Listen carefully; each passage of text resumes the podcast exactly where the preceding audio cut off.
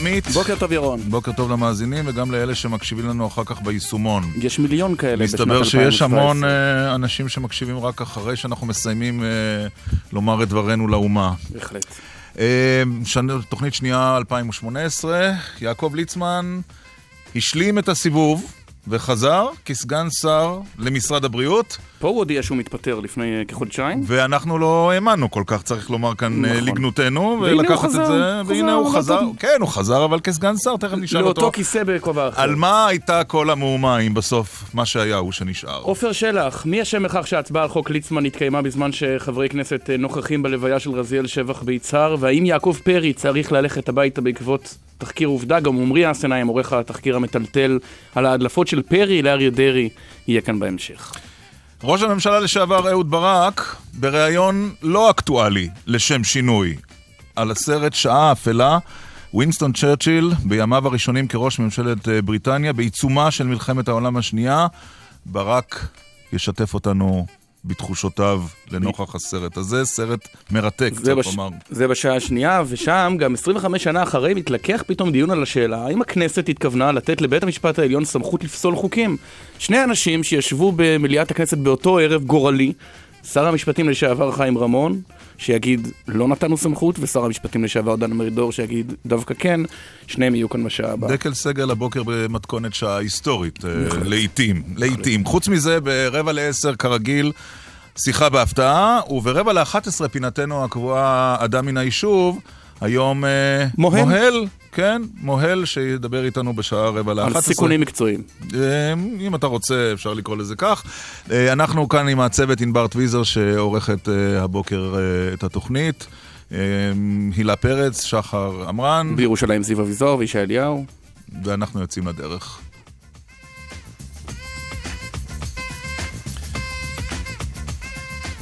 בוקר טוב לסגן שר הבריאות אה, יעקב ליצמן. בוקר טוב ומבורך. התרגשת כשחזרת? לא. נו, כי לא היית בערך שבועיים. זה כמו חופשה ארוכה. למה שבועיים? חודשיים. חודשיים. לנו זה נראה פחות. אבל אנשי לשכתך נשארו שם, בבצ'יק וכולי. לא, לא, לא ממש חזרת. מה, אני לא דרכתי במשרד הבריאות ולא אה, ניהלתי איתם שום אה, דברים להגיד להם מה לעשות. כי אני אה, חושב שהתפטרתי, התפטרתי. נכון שאנשי הצוות, חלקם, לא כולם, חלק לקחתי אותי לכנסת כמה שיכולתי. השארתי אה, שם, ביקשתי להישאר עד שיתבהר המצב, מה שיהיה. וזה הדבר הראשון. דבר שני שאני חייב להעיר, ש... שהשלמתי סיבוב, אה, מישהו... יד, ידעתי שלא תאהב את המינוח הזה. כן. כן, זה ברור שאני אגיד לכם את ה... כשאני ידעתי לראש ממשלה ביום חמישי, בשעה חמש זה היה, שאני מתפטר, שאני הולך להתפטר, הנושא הזה בכלל לא דובר עליה, לא עלה על השולחן ולא חלמו על זה, על הסגן שר, חוק הסגן שר. זה היה באותו ערב בלילה ההצעה של זאב אלקין, השר זאב אלקין. ולכן זה לא נכון להגיד כאילו השלמתי... לא עלה על דעתך כשעזבת שעוד תחזור. זה מה שאתה אומר. חד, מש... חד משמעי לא. חד משמעי שנכון. נפלאות, דרכי, נפלאות דרכי האל, זה... זה תמיד נכון, אבל... אלף דרכים למקום להפוך אדם לחזור למשרד הבריאות. זה נכון, כמה שתעשה מזה ציניות. לא, לא ציניק בכלל. זה נכון לכל דבר, אבל גם... תכף, לפני שנגלוש כאן לציטוטים אה, מן המקורות, אה, שזה בהחלט אה, אפשרי, אני... תוהה, אני, אני חושב, סגן השר ליצמן, שרבים מהישראלים שואלים את עצמם, נו, אז בשביל מה כל זה היה? בשביל החוק הזה שהעברתם אותו, שכולם כן. אומרים, כולל דרעי הבוקר בידיעות אחרונות, החוק הזה לא שווה שום דבר, לא יקרה איתו כלום, הוא חוק של הכל דיבורים. אני לא יודע, אה, יש אה, כלל בגמרא, אין אדם טורח סעודה עם מפסידה. לא יודע אם הצהר דרעי חושב שזה לא שווה, אז למה הוא עבד כל כך כאשר, ממש הוא הלך עם זה עד הסוף, זו עובדה, אני יכול להעיד לכם את זה, זה א' ב', mm-hmm. אני באמת חולק עליו, אני חושב שהחוק הזה כן עושה, לפחות זה שומר על הסטטוס קוו, מה שנפרץ, והיה סכנה שכל, ה, שכל העיריות יפתחו את, את כל המרכולים בשבת. זאת אומרת, ש... זאת אומרת שאתה אומר, בניגוד לאריה דרעי, החוק הזה כן ישנה, כי אלמלא החוק הזה, היינו רואים... לא מרק... ישנה, זה ישמור, זה, זה ישמור... זה ימנע שינוי, ימנע שינוי. כן. כן, בהחלט. תגיד, האם זה נכון שבין ראשון לשני אמרת לראש הממשלה, אם החוק הזה, בין שני לשלישי, סליחה, לא עובר הלילה, נגמרה הממשלה, הולכים לבחירות? אה, המילה זה לא הלילה, אבל זה עצם הדבר שאם החוק הזה לא עובר, החוק הזה של מרכולים אתה מתכוון. כן. אז בהחלט כן. היית מפיל את הממשלה על החוק הזה? בהחלט כן. למרות, למרות שיכול להיות שלא תחזור למשרד הבריאות, ויכול להיות שתהיה ממשלה אחרת, ויכול להיות שזה יוביל לצמיחתו של יאיר לפיד ויש עתיד. סגן השר ליצמן, אם כבר לצטט אני מהמקורות, שמעתי- אפשר אני להגיד, שמעתי- אה, מוטב להם יחללו אני שבת שמעתי אחת ולא יחללו שבתות הרבה? אני שמעתי ממך בהתחלה, וזה דווקא נהניתי מזה. אמרתם בתחילת דבריכם, טוב ש- שיש דברים שאתה שלא נהנה. האמנ- לא האמנתם, לא האמנתם שאני אתפטר. הערכנו שלא נכון. תתפטר. אני נכון. לפחות הערכתי. אז הנה, אז גם, אז אני אומר לך זה. שיימצא ברגע פתרון שבא- לפני ההתפתרות, זה מה בדיוק, שאני הערכתי. נכון. זו לא, האמת. אבל יום, יום חמישי, חד משמעי, אמרתי, הודעתי שאני מתפטר. נכון. וכמה ש- שניסחו ללחוץ עליי עם כל מיני דברים, פשרות, אני מדבר, חד משמעי, אמרתי, אם יהיה חילול שבת בשבת, אני אתפטר, ואכן התפטרתי. אחרי שהתפטרתי, התחיל uh, גימיק חדש. הוא בטח יחזור בו אחרי, לפני אר- 48 נכון. שעות, כי אפשר לחזור בו. זה לא הלך. זה כולם התבדו. אני רוצה לשאול אותך, אבל... אחר כך, מה הדרך הבאה? הדרך הבאה. להגיד, שנכון, אבל אה, הוא רוצה, הוא ידע שיקבל סגן שר, אז גם זה לא ידע. אני רוצה אבל לשאול אותך בעקבות החוק, סגן השר ליצמן, האם אתה יכול לומר כאן שלנוכח החוק הזה, הסיכוי שייפתחו מרכולים חדשים או חנויות אה, בשבת הוא אפסי? בעתיד. אני מקווה, מתפלל שזה כך יהיה. אוקיי. טוב, עכשיו, עכשיו אנחנו רואים אה, לפי דיווח בידיעות אחרונות שלשום שנתניהו, אתמול סליחה, שנתניהו אמר לכם באותו בוקר שאחרי ההצבעה, הוא אמר, זה, בזאת סיימתם עם החוקים שלכם, זה רק עוזר ליאיר לפיד. האם זה סיימתם עם החוקים, או שאתם מתכוונים להביא עוד חוק אחד? אני אה, רוצה להעיר בכלל, ואחר כך אני אבוא להעיר על מה שראש הממשלה כן אמר. א', אני חתמתי הסכם קואליציוני עם ראש הממשלה, עם השר כחלון, והשר בנט. איווט גם בעצם על ההסכם הוא, הוא בהסכמה, לא מ- מהיום והלאה הוא אה, הכניס סעיף שצריך ועדה. אבל כל החוקים, זאת אומרת שאנחנו צריכים להביא לפי הסכם קואליציוני, אז אה, כולם הסכימו לזה. ולכן, אז כל החוקים, מה שיש בהסכם קואליציוני שצריך, אנחנו נעביר. מה הם החוקים אה, שנשארו אה. של להתכונן למשבר הבא? לא, לא יהיה משבר הבא, יש, יש, יש אה, גיוס אה, בני ישיבות שצריך לתקן את החוק הזה. ואני לא רואה משהו, משהו חריג, משהו אחר. הממשלה לא, הזאת- הממשלה יכולה אני- להמשיך עד אה, נובמבר 2019. חשוון תש"פ. תש"פ. אני לא יודע, לא, לא, אני, אני אמרתי שלדעתי זה יהיה במאי 19. במאי 19. עוד למעלה משנה. אוקיי. על איזה רקע כן, תוקדם כן, מהבחירות? אתה יכול לומר לנו גם... לא יודע, אתה יודע, להקדים בחירות אף פעם לא צריך רקע מיוחד, אבל למה אני אמרתי מאי 19? כי אף. פעם ממשלה לא סיימה עד הסוף. נכון. פעם אחרונה זה היה ב-88. נכון, אה, נכון. כן. עכשיו, עכשיו, עכשיו השר אה, ליצמן, אה, סגן השר ליצמן, סליחה, הרגלים ישנים מתים לאט. אתה- תתקן אגב את מי שיקרא לך שר ותגיד רגע רגע אני סגן שר או שתחליק את זה? הרבה אנשים קראו- לי כל הזמן שר ותיקנתי. יפה, לא. בדיוק על זה השאלה. יש טענה שאומרת שהניסיון שהובל בידי יאיר לפיד דרך אותו בג"ץ מפורסם, להפוך את היהדות החרדית האשכנזית לחלק אינטגרלי ממערכת קבלת ההחלטות במדינה דרך ההפיכה שלך לשר, הניסיון הזה נכשל, ועכשיו עשרות שנים לא יהיה כזה. אתה מסכים? שעשרות שנים לא יהיה שר? לא יהיה שר שר חרדי מיהדות. התורה. זה מעולם לא יהיה שר. לעולם? לעולם. וואה. אני לא זוכר מתי מישהו אמר פעם אחרונה כאן לעולם בביטחון אני כזה. לא אני אומר, אני, אני רוצה להסביר לכם. גדולי התורה הם עקביים, הם יושבים ודנים, זה לא איזה מחליטים ככה ככה, זה שטויות, הם מחליטים ודנים. אחרי הניסיון הזה, כולם ראו שהאחריות הקולקטיבית אה, לא טוב, אה, בגלל זה פרשתי מתפקיד שר. ברגע שיש אה, נושא שר עם הסמכויות, מה שיש, מה שעשו, אז אה, אני לא רואה מנוס שצריך בכלל שר, זה הכל שטויות והפנים. אגב, אני חייב להגיד לכם, מהמם. שאמרתי את זה כמה וכמה פעמים, ואני אחזור גם היום בבוקר על זה. הבג"ץ עשה לי עוול נוראי, אישי. למה? כי בג"ץ, מעבר לדברים שהוא לא פסל את ראש הממשלה להיות שר הכלכלה, שר החוץ, שר התקשורת, רק לבריאות, אומרת, התכוון אליי, הוא גם עשה, כתב דבר נוראי, השופט רובינשטיין, שגם אם, אם אני תאורטית אני אקח בני בגין כשר, אני לא יכול להיות הסגן שלו. כי אני נכון. דומיננטי. זה כן. פשע. זה פשע ששופט כותב ככה. זאת אומרת, הוא סתם רצה להכניס לי משהו כחרדי שאני חייב להיות שר. היה לו אמביציה שאני אהיה שר. בבג"ץ. וזה עוול נורא, שאינטרסים, אה, לא יודע אה, איזה אינטרסים, אנטי-דתיים או משהו, לא, לא יודע מה. אתה האדם הראשון זה בהיס- עוול- גדול. אתה האדם הראשון בהיסטוריה שטוען שנעשה לו עוול שהוא מונה לשר, זה, זה כבר תקדים בבוקר. כן, זה לא היה קודם. זה, כן, אני מציע לכם להסתכל על הפסק דין ותגידו אתם. אז- אגב, יש לך הסבר למה, למה לא פוסלו אה, את ראש הממשלה להיות שר הכלכלה, שר התקשורת ושר החוץ? מעניין, שווה להסתכל כן בפסיקה.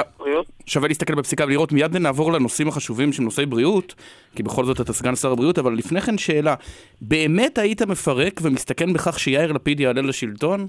יגידו לך רבותיך, עדיף שיהיה את העניין לא, המרכולים. לא יסתכל, יאיר לפיד מעולם לא, לא ייכנס, הוא לא יכול להיכנס בלי אה, דתיים וחרדים, וזה לא יהיה. אני אה, הגשתי הצעת חוק שלצערי אה, איבדתי את זה אתמול. ש- טוב, זה היה די ברור לא שהצעת יכול- חוק שצריך אה, מישהו עם תואר בכלכלה, שזה כן. הצעת חוק קנטרנית. כן. מותר-. מותר גם לך לקנטר את לפיד, זה בסדר. ואני שמח שחברי ישראל אייכלר ניבא אותי והוא הגיש את זה בין... אבל זה. כואב, אבל זה כואב לי, סגן השר ליצמן, כי אז זה אומר שירון ואני לא נוכל לכהן כראשי ממשלה פה, לא היינו בשירות קרבי. לא, ותואר בכלכלה צריך גם. אז יש לי אה, הפתעה בשבילך, גם אני לא. אה, כן. טוב, נתנחם, צרת רבים חצי נחמה. תגיד עכשיו, אה, סגן השר ליצמן, אה, בהנחה שאתה צודק והבחירות הן ב-2019, מה הדברים החשובים ביותר שאתה רוצה להוביל במשרד הבריאות? שהוא אחד המשרדים הכי נוגעים באזרחי מדינת ישראל. ברור שאנחנו רוצים אה, לקצר תורים, זה אחת הבעיות הגדולות. שיפוץ אה, גדול ומסיבי בחדרי מיון, אלה שלא שיפצו עדיין, ויש כאלו. אה, לקצר, ש- שלא יחכו כל כך הרבה זמן. הזיהומים, יש כמה דברים שאנחנו מ- מ- מתלבטים עליהם, בעיקר, בעיקר שבעיקר, כן. בעיקר שבעיקר, זה הפריפריה, זה הפריפריה. כן. כן, סגן השר ליצמן, אבל אה, האם בקדנציה הזאת, השנייה שלך במשרד הבריאות, אה, השלישית בעצם, האם תגיד עכשיו טעיתי כשלא הקדשתי את כל תעצומות הנפש שלי כראש מערכת הבריאות למלחמה בעישון? כי לפי התחקיר של חיים ריבלין בחדשות 2 אשתקד, עושה רושם שהנושא הזה פחות חשוב לך. אני, מה ש... אוקיי, עם כל הכבוד, אה, אף אחד, כולל השרה הקודמת, שמתראיינת כל, כל הזמן, עשה נגד העישון כפי שאני עשיתי. קודם כל זה מדיניות. זה בחסידות, זה כחרדים, זה גם כמשפחתי, אף אחד אצלי לא מעשן. אני נגד עישון חיר. אבל אין לך איזה תדמית של לוחם בעישון, סגן השר ליצמן, בוא נודה על. האמת. שמה? אין לך תדמית של לוחם בעישון, בוא נודה על האמת. תעזבי את הזיופים אפשר לעשות כל הזמן. נעזוב את התדמית, נגיד לכם מה שעשיתי, על מה היה המלחמה ועל מה לא. אבל ראינו את כולנו את מה שפרסם חיים ריבלין בחברת החדשות, וזה לא נראה כסגן שר ולשכתו שפועלים להקטנת העישון שזו רעה חולה. אז אה, אני אומר שהוא טעה, ועובדה שאני הכרחתי ואני מוכיח שכל מה שכתוב שם שקרי עליי, אבל ת- תעזבו. אני אכריח, אני מוכן לדבר, יש לי זמן כמה שיותר שאני רוצה, אני מוכן להסביר לכם את הכל. מהמם. הנושא עישון זה אה, קרוב לליבי, נגד העישון. אני עשיתי צעדים וזרקתי את זה בבתי ספר, אני במקום צעירים. גם הגשתי לפני שעזבתי את המשרד גם כל מיני דברים חדשים נגד העישון.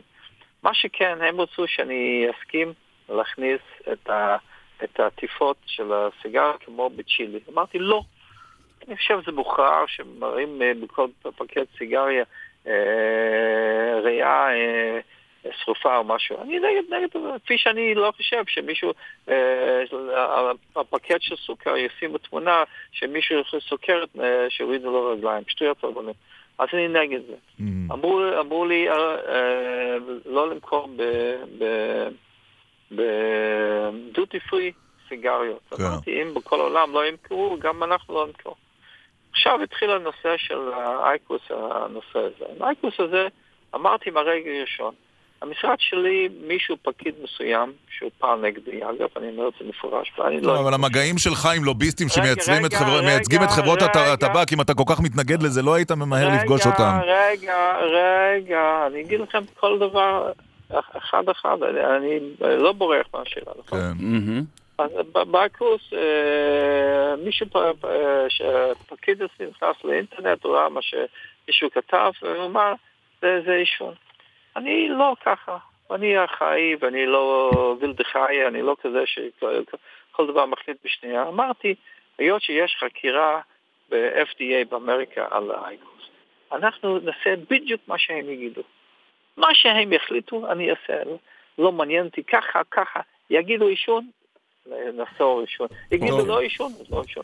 רגע, אוקיי. רק לא י- מצא חן בעיני, זה רק שאלה- אחרונה מבחינתי אולי לירון, יש עוד אחת. המאזין חזי שואל בטוויטר, אה, הוא אומר, השר ליצ... סגן השר ליצמן, התפטרת מהממשלה בגלל אה, חילול שבת בעבודות הרכבת, ואתה חוזר כשיש חילול שבת בעבודות הרכבת, מה השתנה?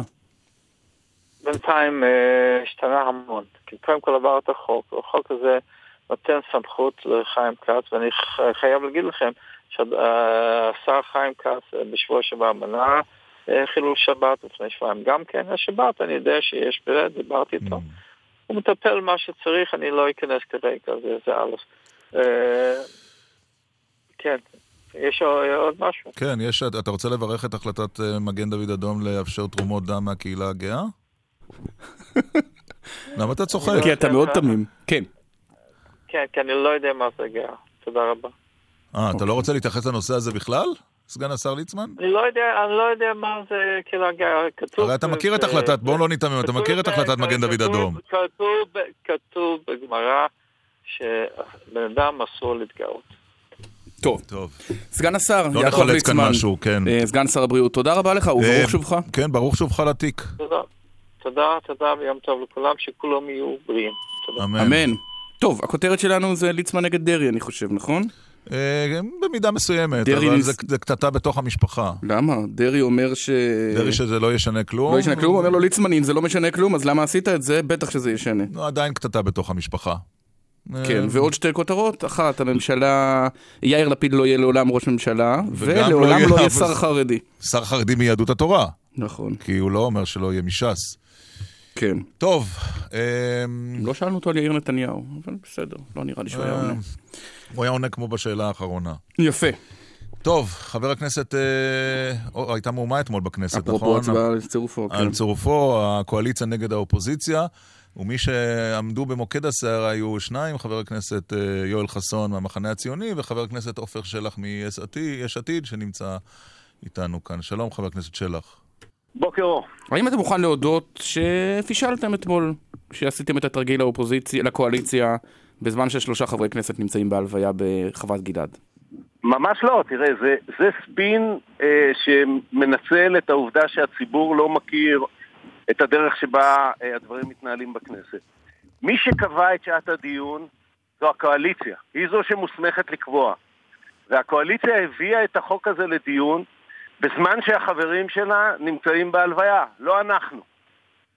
שאנחנו באופוזיציה התכוונו וקבענו את זה עוד לפני שהדיון יהיה קצר.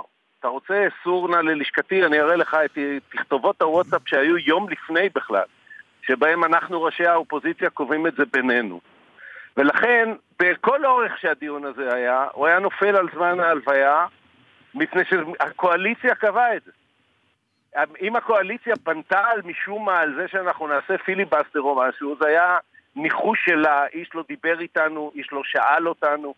הם קבעו את השעה הזאת, וכל יו- הדבר הזה פשוט מנצל את אי ההבנה מי קובע מתי נמצאים... אבל חבר הכנסת יואל חסון בכנסת. אה, הודה שכשהוא הבחין שאין אה, רוב לקואליציה, אז הוא אה, משך את כל ההסתייגויות והלך לה- להצבעה. זאת אומרת, העובדה אני שהם נעדרו זה נכון, הייתה זה לפניו. נכון, והייתי, זה נכון, ירון, והייתי שותף לזה, רק שזה לא שינה את העובדה שזה היה על ההלוויה. מי שקבע שזה יהיה על ההלוויה זה הקואליציה, לא אנחנו. אתה יודע אבל, חבר הכנסת שלח, שיש תחושה שמשהו מאוד בסיסי נשבר בכנסת הנוכחית, בשבועות האחרונים, בין אה, קואליציה לבין אופוזיציה. הדם הרע ביניכם לבינם אה, מאפשר אה, לכללי המשחק להימחק לחלוטין. למה זה בעצם קורה? מה ההסבר שלך?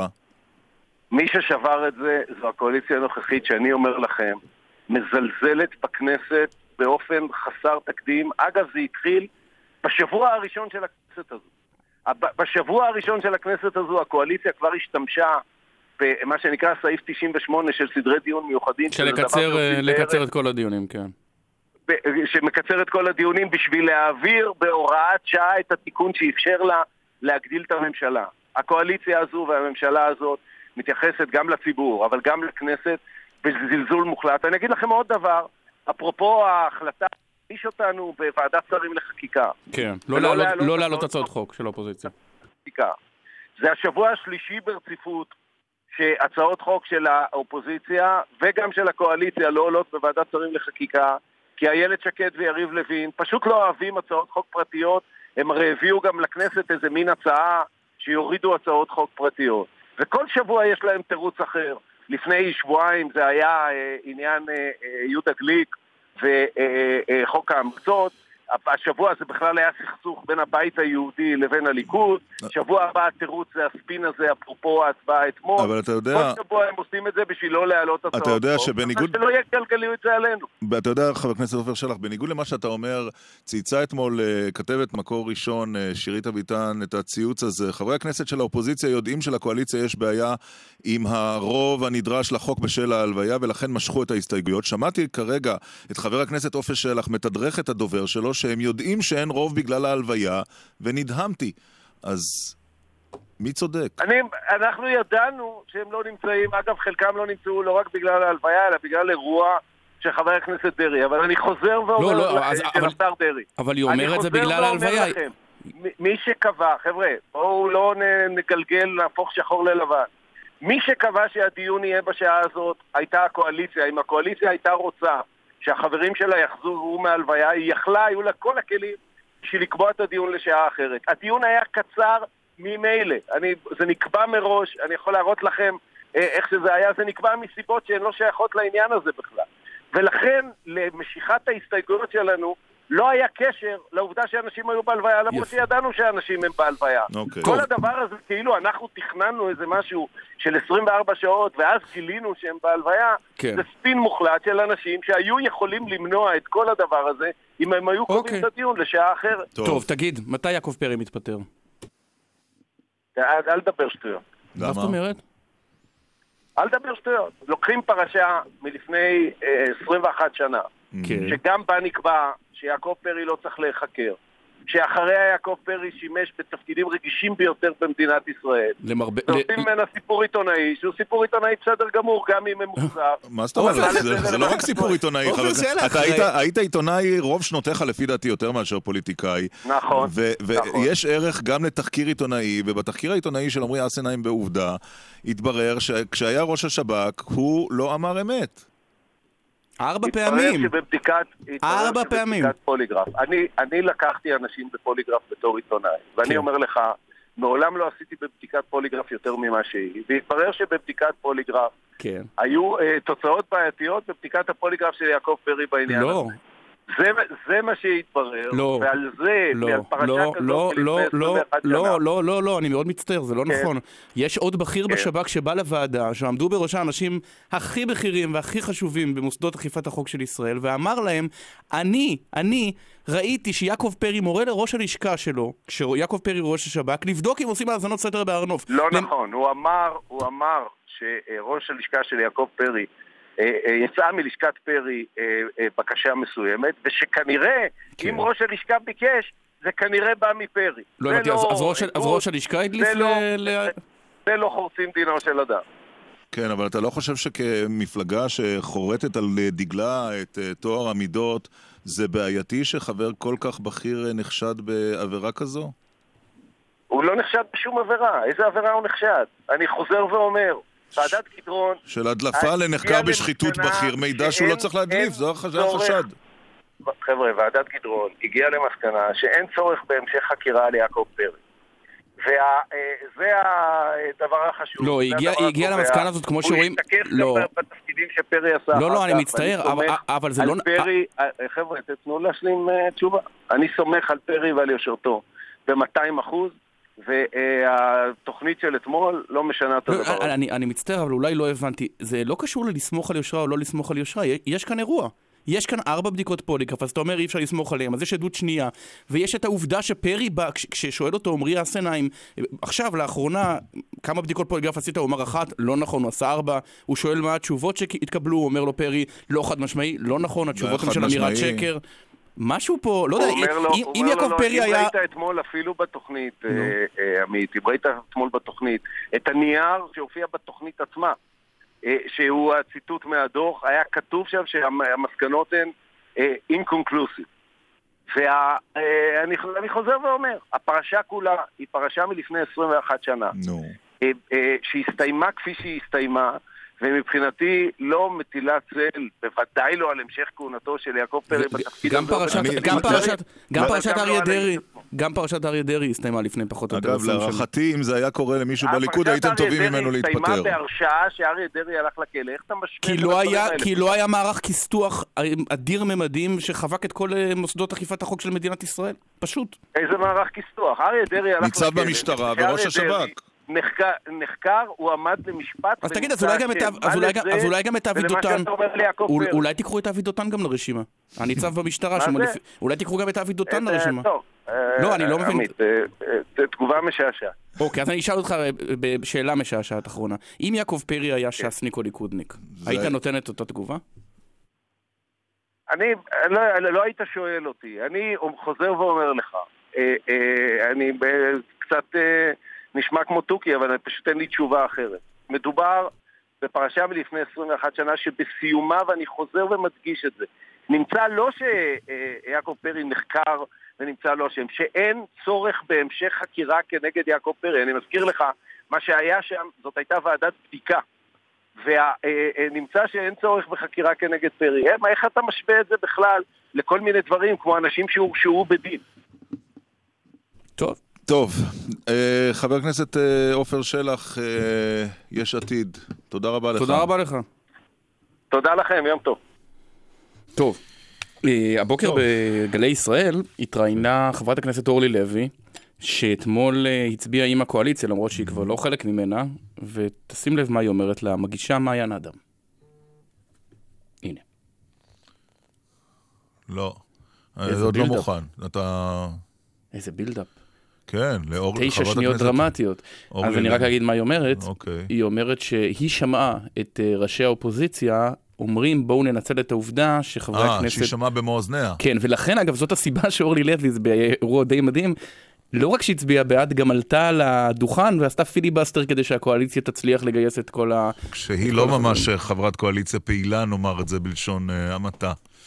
כן. אה, יש איזה ציוץ מהטוויטר שלנו? כי אנחנו אה, קצת מזניחים אותו לתחושתי. הנה יואל. חסון אה, מגיב. חברת הכנסת אורלי לוי, האם דיברת איתי? האם שמעת ממני את מה שאת מספרת הבוקר באמצעי אולי התקשורת? נעלה אותם. למה כן? אנחנו צריכים לומר, זה, היא אמרה ככה, הוא אמר אתה ככה. יודע מה? מה, בסדר. מה, מה? צודק. ענבר, חברת. הכנסת אורלי לוי אולי תרצה לשוחח. ויואל אבל גם חסון. חבר הכנסת יואל חסון. ביחד. מה הם מתקוטטים בטוויטר? יש כאן רדיו. נכון, מה, מי אז- הטוויטר הזה באמת? בדיוק, כן. מה? אז אנחנו נצא עכשיו לתשדירים, נתארגן ונשוב אה, מיד. דקל סגל בגלי צה"ל. אתם מאזינים לגלי צה"ל.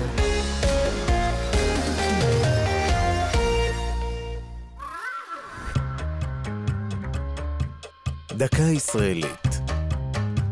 השבוע מגדלים. והפעם מגדלה.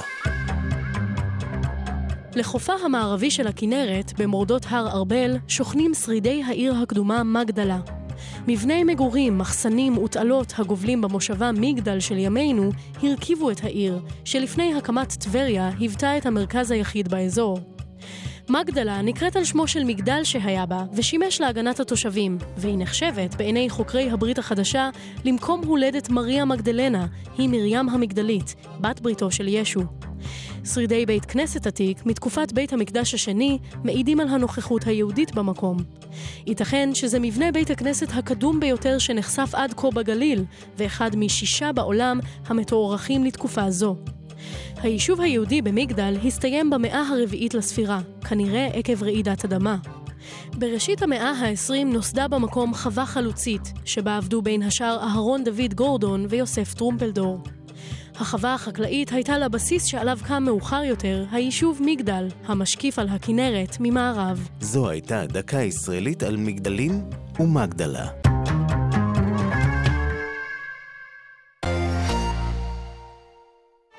שלוש מאות שישים וחמישה ימים בשנה הם מצילים את חיינו. היום אנחנו אומרים להם תודה. כאן הפרופסור ליאוניד איידלמן, יושב ראש ההסתדרות הרפואית בישראל. היום יום הרופא הישראלי, והשנה בסימן הקשר המיוחד שיש בינינו, הרופאים והמטופלים. חפשו בפייסבוק יום הרופא הישראלי ושילחו תודה לרופא שלכם. קבלן, החל ב-1 בינואר, כל הפרת בטיחות באתר הבנייה תעלה לך ביוקר. עד 35 אלף שקלים בגין כל עבירה באתר. עד 2 מיליון וחצי שקלים בסכום מצטבר. קבלן, פיגום תקין הוא באחריותך. התרשלת? שילמת. פרטים באתר משרד העבודה והרווחה. שומרים על חיי אדם באתרי הבנייה. הורים יקרים שלום, מדבר יוסי בן שמחון, ראש ענף הבטיחות בדרכים בצה"ל. במשך כל השבוע אנחנו מתאמצים לשמור על הבנים והבנות שלכם, כי בטיחותם חשובה לנו. סוף השבוע בפתח והם בדרכם הביתה. הם יצאו לבלות, להתאוורר, לנקות את הראש, ואנו מבקשים מכם לעזור להם לעבור את זה בבטחה כדי שיוכלו ליהנות גם בשבוע הבא. מהיום מצילים חיים בלחיצת כפתור אחת. הורידו את יישומון מד"א שלי, המחייג למוקד 101, שולח את מיקומכם ומעדכן את הצוות הרפואי בפרטים הרפואיים הנחוצים, והכל בקלות ובמהירות. יישומון מד"א שלי, הורידו עכשיו. עכשיו בגלי צה"ל, ירון דקל ועמית סגל. ירון, כן. יש תגובה מאריה דרעי. אה, באמת? על הדברים של אה, סגן הוא השר? אומר, אני לא אמרתי מעולם שהחוק לא חשוב, מה שייחסת לי, האשים עליי את מה שאתה אמרת. אה. אתה מוציא דברים מהקשרם בצורה באמת... אה, או-אה, אז הוא רק אמר, איפה... תמיד היית ממחנה אלישי. איפה- לא, אבל אז הוא אמר, הוא אמר ככה, אמרתי שאני לא סוגר חנויות כיוון שאין לי סמכות לסגור, החוק אוסר לפתוח ורק הרשות אוכפת או בית המשפט. ובזה אמר ליצמן, זה נכון, הוא אומר, החוק לא ישנה כלום עכשיו, אבל הוא ימנע שינוי בעתיד. אלה יגידו שינוי לרעה, אלה יגידו שינוי לטובה. אה, זה המצב. אבל הכותרת שהידיעות נתנו זה אני לא יכול וגם לא מתכוון לאכוף את חוק המרכולים, וזה מובא בציטוט. כן. נו, טוב. יפה. אה, טוב, יש לנו את ההקלטה של חבר הכנסת אורלי לוי, ואיתנו חבר הכנסת יואל חסון. שלום, חבר הכנסת חסון. אה, שלום, בוקר טוב לכם. הציוני. בוא תשמע. בוא תשמע, הנה. והוא טוען אה, שהוא לא ידע שהם בהלוויה, את מאמינה לו? הם ידעו, ואני הייתי במליאה, ושמעתי את הקולות של בואו, הם בזה, אנחנו נפתיע אותם. תגובתך. יש לנו מזל שבכנסת הכל מתועד, זה הגבריום, המליאה מתועדת. אורלי לוי לא הייתה במליאה בזמן שאנחנו הכרזנו על הקדמת ההצבעה. היא נכנסה אחר כך, כשהשר עלה לדבר, היא נכנסה כולה בריצה ישירות לדוכן לממש את ההסתייגות שלה. אורלי לוי צריכה להגיד באופן ברור, האם היא דיברה איתי? האם היא שמעה את הדבר הזה ממני? היא לא שמעה את זה ממני. עכשיו, מכוון- מכיוון שהכל מכוון אליי, וכל האחריות מוטלת על גבי, אז אמירה כמו שהיא אומרת, וגם שאלו אותה לגביי, היא מקשרת אותה אליי. היא יודעת שאני לא אמרתי לה את זה, היא לא דיברה איתי, היא לא הייתה באירוע עצמו, הכל מצולם. מה, היא. משקרת? היא פשוט משקרת. ממציאה אולי. בודה. בודה, הוזה, אם היא מקשרת... לא מדייקת. תקשיב, עמית, עמית. גם בודה וגם הוזה זה נשמע לי מצוין. אם היא מקשרת... אז- הופה. ושאלו אותה, ושאלו אותה, סליחה, כן. ושאלו אותה בהקשר שלי, אם היא מקשרת את הדברים אליי, היא משקרת במצח נחושה, הכל מתועד, הכל מצולם, היא לא דיברה איתי, היא לא יכלה לשמוע את הדברים האלה ממני, ולכן היא משקרת, לצערי. טוב. מעניין. מעניין. תודה, תודה, חבר הכנסת אתה יכול חסון. להאזין אם אתה תרצה. אה, אגב. שאלה, שאלה שהגיעה בטוויטר, מעניינת. למה לא היה אף חבר כנסת מהאופוזיציה בלוויה? לא יודע, תשאל כל אחד מחברי האופוזיציה מי הלך ומי לא הלך, אין לי מושג. אני גם על זה צריך לקחת אחריות, על נוכחות של חברי האופוזיציה בלוויות, לא נראה לי. לא, כי יש משהו תמיד בצדק, האופוזיציה מוחה, למה אין שרים באזכרות ממלכתיות, וזה נכון במאה אחוז, אבל... אבל זה לא הייתה הלוויה. נכון, נכון, נכון, נכון, לכן זה סתם תהיה. אה, תודה, חבר הכנסת חזון, אתה יכול להאזין, כי יכול להיות שהדברים הבאים יעניינו אותך. נכון. תודה. שלום חברת הכנסת אה, אורלי לוי. שלום לכם. טוב. אז מה, בודה או הוזה? או לא מדייקת? תראה, אפשר, אפשר, אה, אתה יודע, לעשות מניפולציות על כל דבר. כשאני אומרת מליאה, אתה יודע שבפרסה הרי נרקמים כל הדברים. הפרסה זה השטח הסגור מאחורי המליאה. מאחור, מאחור. הפרסה זה השטח שרק לחברי כנסת ושרים ואולי חלק מהעוזרים שמורשים להיכנס לשם. עיתונאים לא. זה המקום, בהחלט לא. זה המקום שבו נרקמות כל העסקאות, שלא תדעו, שלא תדעו לכם. זה המקום שבו שמים לב מי נמצא, מי לא נמצא, אני עומדת שם ואני רואה חברים, גם מיש עתיד, מצלמים את מערך ההצבעה, זאת אומרת כמה קואליציה יש במשכן וכמה אופוזיציה יש במשכן. ואני שומעת אותם אומרים בואו, יש לנו אפשרות להפתיע. עכשיו, עם כל הכבוד, אני, אתה יודע, לא חיילת לא של הקואליציה ולא של האופוזיציה, אני מנסה להיות מאוד עניינית, זה הקול שאני מביאה, ועם זה אני גם אלך לבחירות. אני באה ואני אומרת, כשצריך להלום בקואליציה, אני הראשונה שעולמת בה. כשצריך לבוא ולטעון על כך שלא עושים... רגע, זה, זה מאה אחוז, אבל אורלי לוי, יואל חסון כן אמר או לא אמר את הדברים האלה? בשום שלב לא אמרתי שיואל חסון דיבר איתי. אז מי כן? אז מי כן? אז מי כן? לא, אין בעיה, אז מי כן? אני רוצה... אני רוצה לומר לך, בתרגיל הזה עוד אפילו ניסו למנוע ממני להיות חלק או להבין, אני שומעת את זה. ודרך אגב, בואו תגידו, גם הדובר של עופר שלח תדרך את החברי כנסת מה צריך לעשות. כאשר אני רואה את יואל ואת עופר שלח משתמלים שאני מבקשת להשתמש בזכותי להעלות את ה... טיעונים להסתייגויות שיהיה רגע, אבל מי, אז מי, אז רק לסכם, מה הראייה שאת שמעת במו אוזנייך? את הדובר של עופר שלח? טוב.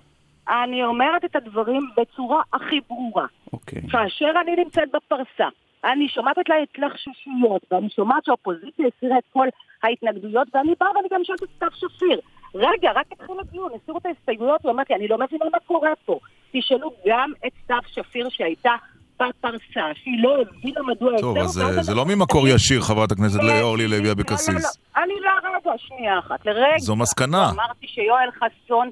דיבר איתי ואמר okay. לי, אוקיי. אנחנו הולכים לעשות את זה. אני טוב. שומעת את זה מהעוזרים ומאותם מתאמים ומנהלי סיעות תגידי, שיושבים בפרסה ואומרים, זה הזמן למה... שלנו להפתיע. אוקיי, בואי, נ... בואי נצא רגע מהעניין הזה ש... בואי נצא רגע מהעניין הזה של הרשומון. שנייה, חברת הכנסת. רגע, ירון, ירון לפניכם, ירון לפניכם, שנייה אחת. כאשר יואל חסון אומר, לא ידעתי, צייץ שעה לפני ההצבעה, עשה ציוץ מחודש לדפני ילד, כך שאומרת, שהנציגות של הממשלה נמצאת בלוויה של נפגע הטרור. כן. הוא צייץ את זה, אוקיי, הוא רוצה... ידע מכך. אני רוצה אבל לפני לא ש... רגע, חברת הכנסת, אני... אורלי לוי, אני רוצה לשאול גם שאלה. אני, אני מהרשומון של אתמול, אה, תמונה, אני חושב, היא עוד פחות ברורה ממה שהייתה קודם. אני רוצה לשאול אותך, כמי שלעיתים נמצאת רגל פה, רגל שם, או כמו שאמרת, לעיתים את אה, עם הקואליציה ולפעמים עם האופוזיציה. לא, לא. מה מקור הדם הרע? מה מקור הדם הרע? בין הקואליציה לאופוזיציה, שגם כללי המשחק הפרלמנטריים נשברו? אני, אני לא יודעת, תראה, הייתה הרבה ביקורת על כך שאין אופוזיציה, והייתה ביקורת בצדק, ואני שמחה שיש אופוזיציה, ואני שמחה גם שהאופוזיציה עושה שרירים. אני רק רוצה שהיא תהיה עניינית, ושלא יעובדו כל החוקים וכל הדברים, אתה יודע, הבסיסיים ביותר בהתנהלות אפילו אתית בין חברי הכנסת. כאשר אני נמצאת במצב שבו אני כן אופוזיציה, אבל אופוזיציה עניינית, כאשר הממשלה מביאה דברים לא טובים, כמו חוק ההמלצות, הצבעתי נגד הקואליציה וגם אמרתי את הדברים באופן ברור. כאשר הביאו את חוק מרכולים, הצבעתי נגד הקואליציה וגם אמרתי את הדברים באופן ברור. כאשר אנחנו נמצאים בתקופה של תקציב מדינה, ואין לנו גורם פוליטי משמעותי במשרד הבריאות, מה, יש לזה תשובה אחת. לא יהיה מי שיילחם על התקציבים של משרד הבריאות, ויותר מכך אני אומר לך. יש כמעט תמימות דעים גם באופוזיציה, אולי חוץ מהשרה אה, לשעבר גרמן והחברים שלה, שליצמן יחסית הוא שר בריאות טוב. לכן אני באה ואני אומרת, אנחנו רוצים להסתיר את משרד הבריאות עכשיו שהאוצר יחתוך שם תפקידים, או שאנחנו אוקיי. רוצים שיהיה שם מישהו שייאבק על אוקיי. התפקידים האלו. ואיפה תרוצי אנחנו עוד לא יודעים. אם תרוצי, איפה תרוצי אנחנו... לא יודעים. מה זאת אומרת? אני חושבת שבאמת הדברים כל כך... מפלגה. איך יקראו לה? גשר? גשר? אנחנו, אנחנו נפרסם אצלכם בקרוב, ותאמינו לי, אני אשמח לעלות אצלכם. קדימה. ולומר לכם לא רק את השם, גם את ה... אה, אה, באמת את העקרונות של. המפלגה. צריך ארבעה מנדטים כדי להיכנס לכנסת. נזכיר. טוב. חבר'ה, כל חדש יהיה ענייני ולא פוליטי, טובת הציבור תעמוד לנגד עיניו. אני יפה. חושבת על האמינות שלי בקרב הציבור, אני לא צריכה להתחרות עם יואל חסון, זה פשוט יהיה נוקאוט. חברת הכנסת אורלי לוי, תודה. רבה לך. אורלי לוי אבקסיס. תודה לכם. אה, יש עוד איזה ציוץ? או שנעבור יש המון ציוצים, מה? 90% מהם עוסקים בפרשת אה, התחקיר של עובדה אתמול. אה, באמת? טוב, עמרי אסנאים יהיה איתנו ב- בשעה הבאה, הבאה. כן, גם להגיב על הדברים של שלח, כן. אה, להגיב על הדברים של עופר שלח, שהגן כאן בלהט, צריך לומר, על חבר הכנסת יעקב פרי. טוב, עכשיו... אה, רבע לעשר. זמן לשיחה בהפתעה, סובב את הטלפון. כן, הוא מסובב. יפה. שלום. היי, היי מה. נשמע? בסדר, מה שלומכם? אין תלונות. איך רגע? זה לא מיקי? וואו. סחטיין, ירון, סחטיין. מיקי חיימוביץ'. אהלן. מה לפי נשמע? אהלן. אוי ויי. זה היה מראה, אוי איך אוי אוי. טוב, זה היה קצת מהיר מדי, בדרך כלל. לוקח לנו יותר זמן וקצת שאלות. אני אמרתי את זה למפיקים שלכם, אגב. שמה? שזה- שיזהו מיד? זה יחזיק מים, זה ברור. יפה. אמרתי שזה זהו מדי. למרות. שאת לא כל ערב במהדורה, כמה שנים את כבר לא במהדורה כל ערב? שש? שש? כן. שש, כן. חמש וחצי. שש, שש, כן. איך הזמן. רץ. וואו. נכון, כן. ממש. גם כן. אני לפעמים... לא מתגעגעת קשה ל... לספר לעם על אסונות, פיגועים, דקירות. לא, בכלל, להגיש כל יום. את המהדורה. את יודעת שהרבה אנשים לא הצליחו להבין עד מתגעגעת? הסוף את הצעד שלך, בואי נודה על נכון. האמת. לא, לא הצליחו? לא. אה, אתה רוצה שאני אנסה להסביר שוב? נסי? כן, למה לא? לא, לא, אני... אני חושבת שכל אנשים לא יודעים מה זה להיות שם, רוב האנשים. אה, ואני חושבת שזה גם נורא אינדיבידואלי, אני חושבת שכל בן אדם, ואתה יודע, והנפש שלו ומה שזה עושה לו, ואני... באמת זו עבודה מאוד קשה. הרגשתי, כן, שהגעת כן, שאת נכון. לא יכולה. זו עבודה מאוד אני. הרגשתי למצב שאני לא, יכול, לא יכולה יותר, לא יכולה לעמוד במקום הזה. אבל יהיו אנשים שיגידו, להמשיך עם השידורים האלה. יהיו אנשים שיגידו, יש המפ- אנשים שנהנים מזה, אני לא, לא נהניתי מזה. אבל זהו. יהיו אנשים שיגידו, המפונקים האלה בתקשורת, היא מגיעה כן. לעבודה בארבע, היא הולכת הביתה בתשע, תן לנו, אנחנו מוכנים, נהיה עם הילדים אבל כל זה לא הבוקר. נכון, אבל זה לא נכון, המעקב היומיומי אחרי כל מה שקורה, לדעת כל אישה, שאומר- זה לא נכון. אני חושבת שכל מי שאומר את זה בעצם לא מבין באמת מה העבודה הזאת. וחוץ מזה שבדרך כלל בישראל זה, זה נדיר שבאמת יש תקופות מאוד מאוד ארוכות שגרתיות שהדברים הם באמת נגמרים רק במהדורה ככה פעם, זאת אומרת, מארבע עד אה, זה. ו- והחיים, אני כבר לא מדברת על זה שבתור, אני לא יודעת, תגיד לי אתה עמית, איך אתה, תמיד זה מעצבן אותי ששואלים אה, נשים את השאלות האלה. נכון. אבל זאת- עבודה שהיא מאוד קשה להורים. אבל אני מסתכל על זה. בדיוק, אני בדיוק מסתכל על זה ככה, כי אני רואה שיש המון, אה, מה זה המון? יש רוב מוחלט של מגישי המהדורות בערב נכון. הם מגישות. מגישות. ואני תוהה לעצמי למה. וכולן, וכולן מתמודדות עם אותו קושי. ו- ואני, וליבי איתן, כי אני יודעת כמה זה קשה. תראה, עד כשאת הגעת לחברת החדשות, יש אה, מקום שהיה, אה, אה, הוכשר שקראו כבעצם אז מעין, חדשות שתיים. נכון, כמעין, אה, לא יודע איך לקרוא לזה, משפחתון, אה, אה, מקום נכון. שבו הילדים אני- יכולים אני, להיות. אני יזמתי אותו. אני נכון. יזמתי אותו. כשעברנו, כשעברנו לנווה אילן, כן. אה, אני ביקשתי שיהיה מקום ב- בתוך הבניין המאוד גדול ומרווח שהיה אז, שיועד ל... שאנחנו נוכל להביא את הילדים. ובאמת הייתה תקופה מאוד ארוכה שהבאתי את הילדים, הייתה לי בייביסיטרית מנווה אילן. אוקיי. שהייתה מגיעה, היה שם חדר, Mm. והבאנו מחשבים וטלוויזיות ומשחקים, וזה היה אוקיי. ממש מין אז חדר והם גדלו לילדים. לתפארת, את אומרת. תשמחי לדעת שהוא מאחסן את השרתים שלנו, לדעתי, אה, של חברת החדשות, שרתי אני המחשב. אני יודעת, אני כן. יודעת, ומעבר לזה, אני יכולה להגיד לכם שהשיא, השיא, השיא היה זה שאני הבאתי את הילדים שלי, Mm. ולא רק את הילדים שלי, אלא אפילו את האחיינית שלי, כלומר, נסעתי עם שלושה ילדים, באותו יום לנווה אילן, ואתם יודעים איזה יום זה היה? נו, 11 בספטמבר. בדיוק. אה. אוקיי. יפה. נכון מאוד. יפה. אך בשנים האחרונות את. עושה את המערכת... הילדים באומנה היום כולם, עם פסיכולוג צמוד. אה, בשנים האחרונות, מיקי חיימוביץ', את אה, אה, מגישה. ועושה את המערכת בערוץ, ברשת, ערוץ 13. רשת, מה- נכון. מה התחקיר, הסרט שאת הכי גאה בו, שאת חושבת שהיה הכי חשוב בעינייך, למרות שכולם היו בנייך? כולם היו בניי, וזה באמת, אתה שואל אותי שאלה בלתי כן, אפשרית. תבחרי אני אחד. אני, אני, לא, לא, אני לא אבחר אף אחד. Mm. אני מאוד גאה, אני יכולה להגיד לך אבל במה אני מאוד גאה, אני מאוד גאה שאני מצליחה להביא דווקא סרטים שהם אה, מעבר לסרטים החברתיים, שאני חושבת שאנחנו נוגעים באמת בנושאים שהם לכאורה אה, הכי לא סקסיים, לא פריים טיים, כמו פנסיה, ביטוח לאומי וכל הדברים האלה. אני מאוד שמחה שאני מביאה את השיח הסביבתי לפריים טיים. אני חושבת שזה אחת, ה, ה, אחת, אחת הביקורות ה- שיש לי כלפי התקשורת פה בישראל. היא שהם לא, שהתקשורת כאן לא מייחסת חשיבות אה, אה, מתאימה ונכונה לנושא הסביבתי. וזה תמיד, זה תמיד הנושא שמקבל אותו, מי, ש, מי שהכתב לענייני סביבה בדרך כלל זה הכתב האחרון שהגיע למערכת, הכי צעיר. האורחים בכלל לא חושבים שהנושאים האלה חשובים ומעניינים, ואני מתעקשת ועושה כל אבל שנה, צריך להגיד כל עונה, משהו סרט ביו- סביבתי מרכזי. אבל מיקי, צריך להגיד ביושר שגם הצופים לא כל כך בעניין הזה. לא לא נכון, אני ממש לא מסכימה איתך. אני ממש לא מסכימה איתך. אני אה, לעתים ממש כן, מוכנה לעתים להתווכח פחות. איתך על זה. בבקשה. וככל שאתה תטפל בזה פחות, זה גם פחות, אתה יודע, אתה, אתה, פחות זה יהיה בסדר היום הציבורי, ופחות אנשים יתבעו שינוי בדברים האלה, אבל כשאתה תדבר עם אנשים, אז אנשים, זה הדברים שהכי משפיעים להם על החיים. אני רוצה להזכיר אחד, אגב. שלהם. אני רוצה להזכיר, את לא הזכרת, אני רוצה להזכיר אחד שאני זוכר.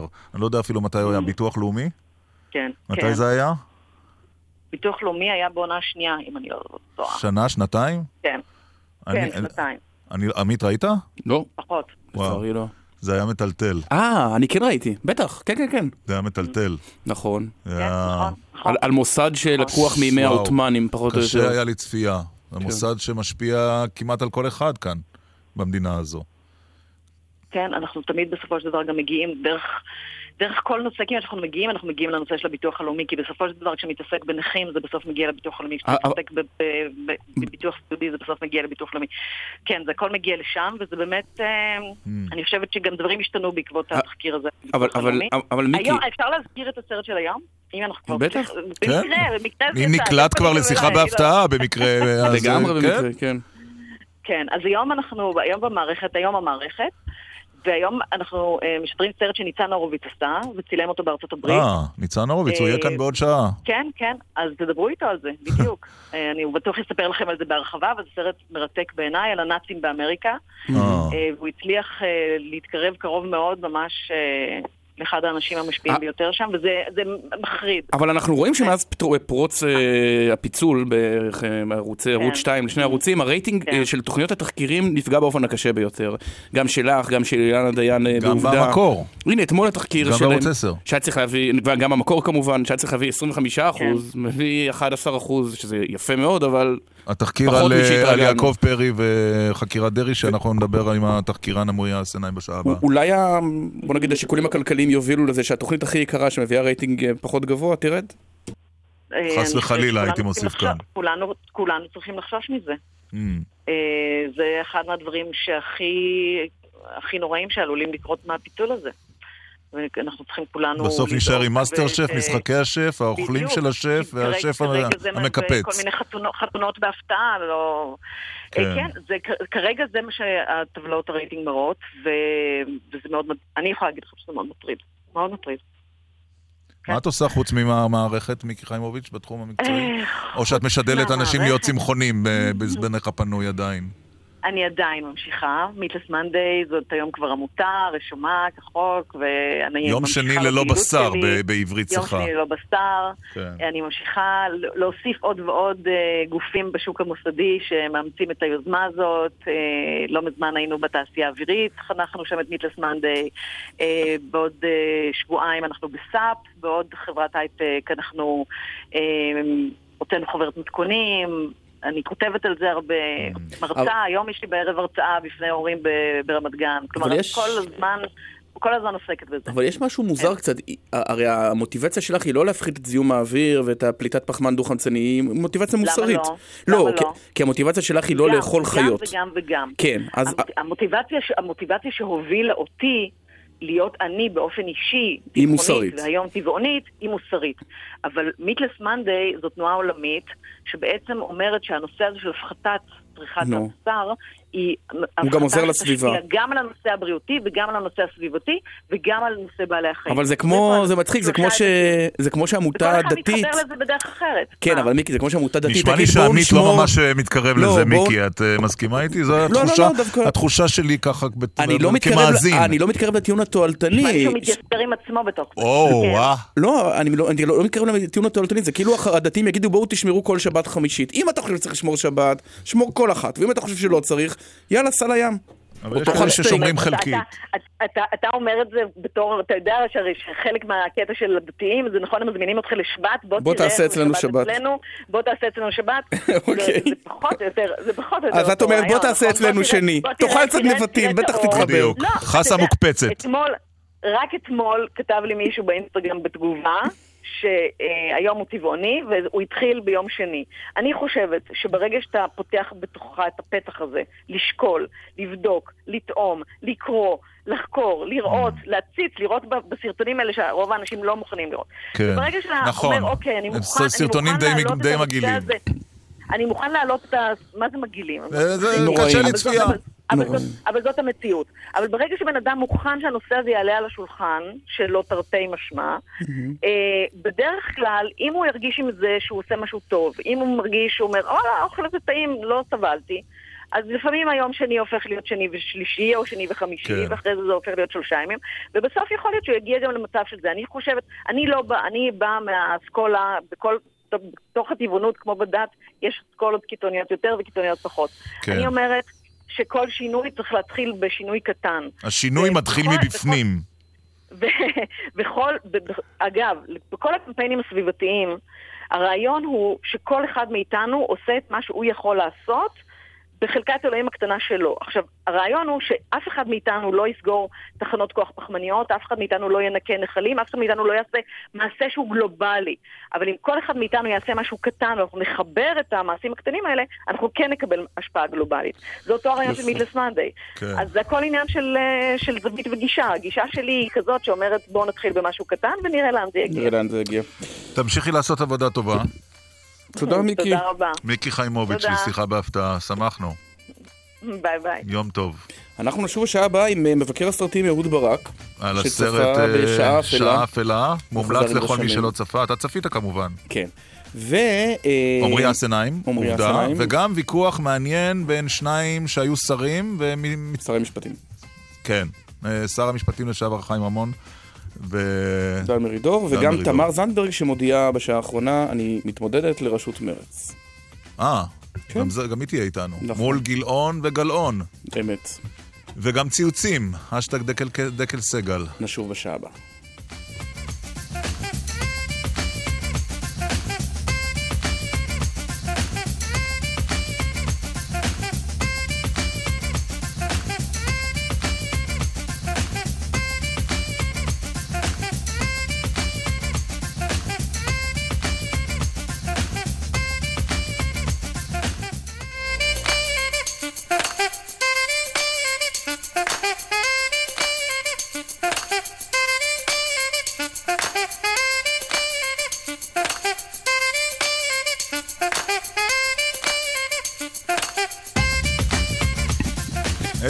וחמש דקות אה, בגלי צה"ל.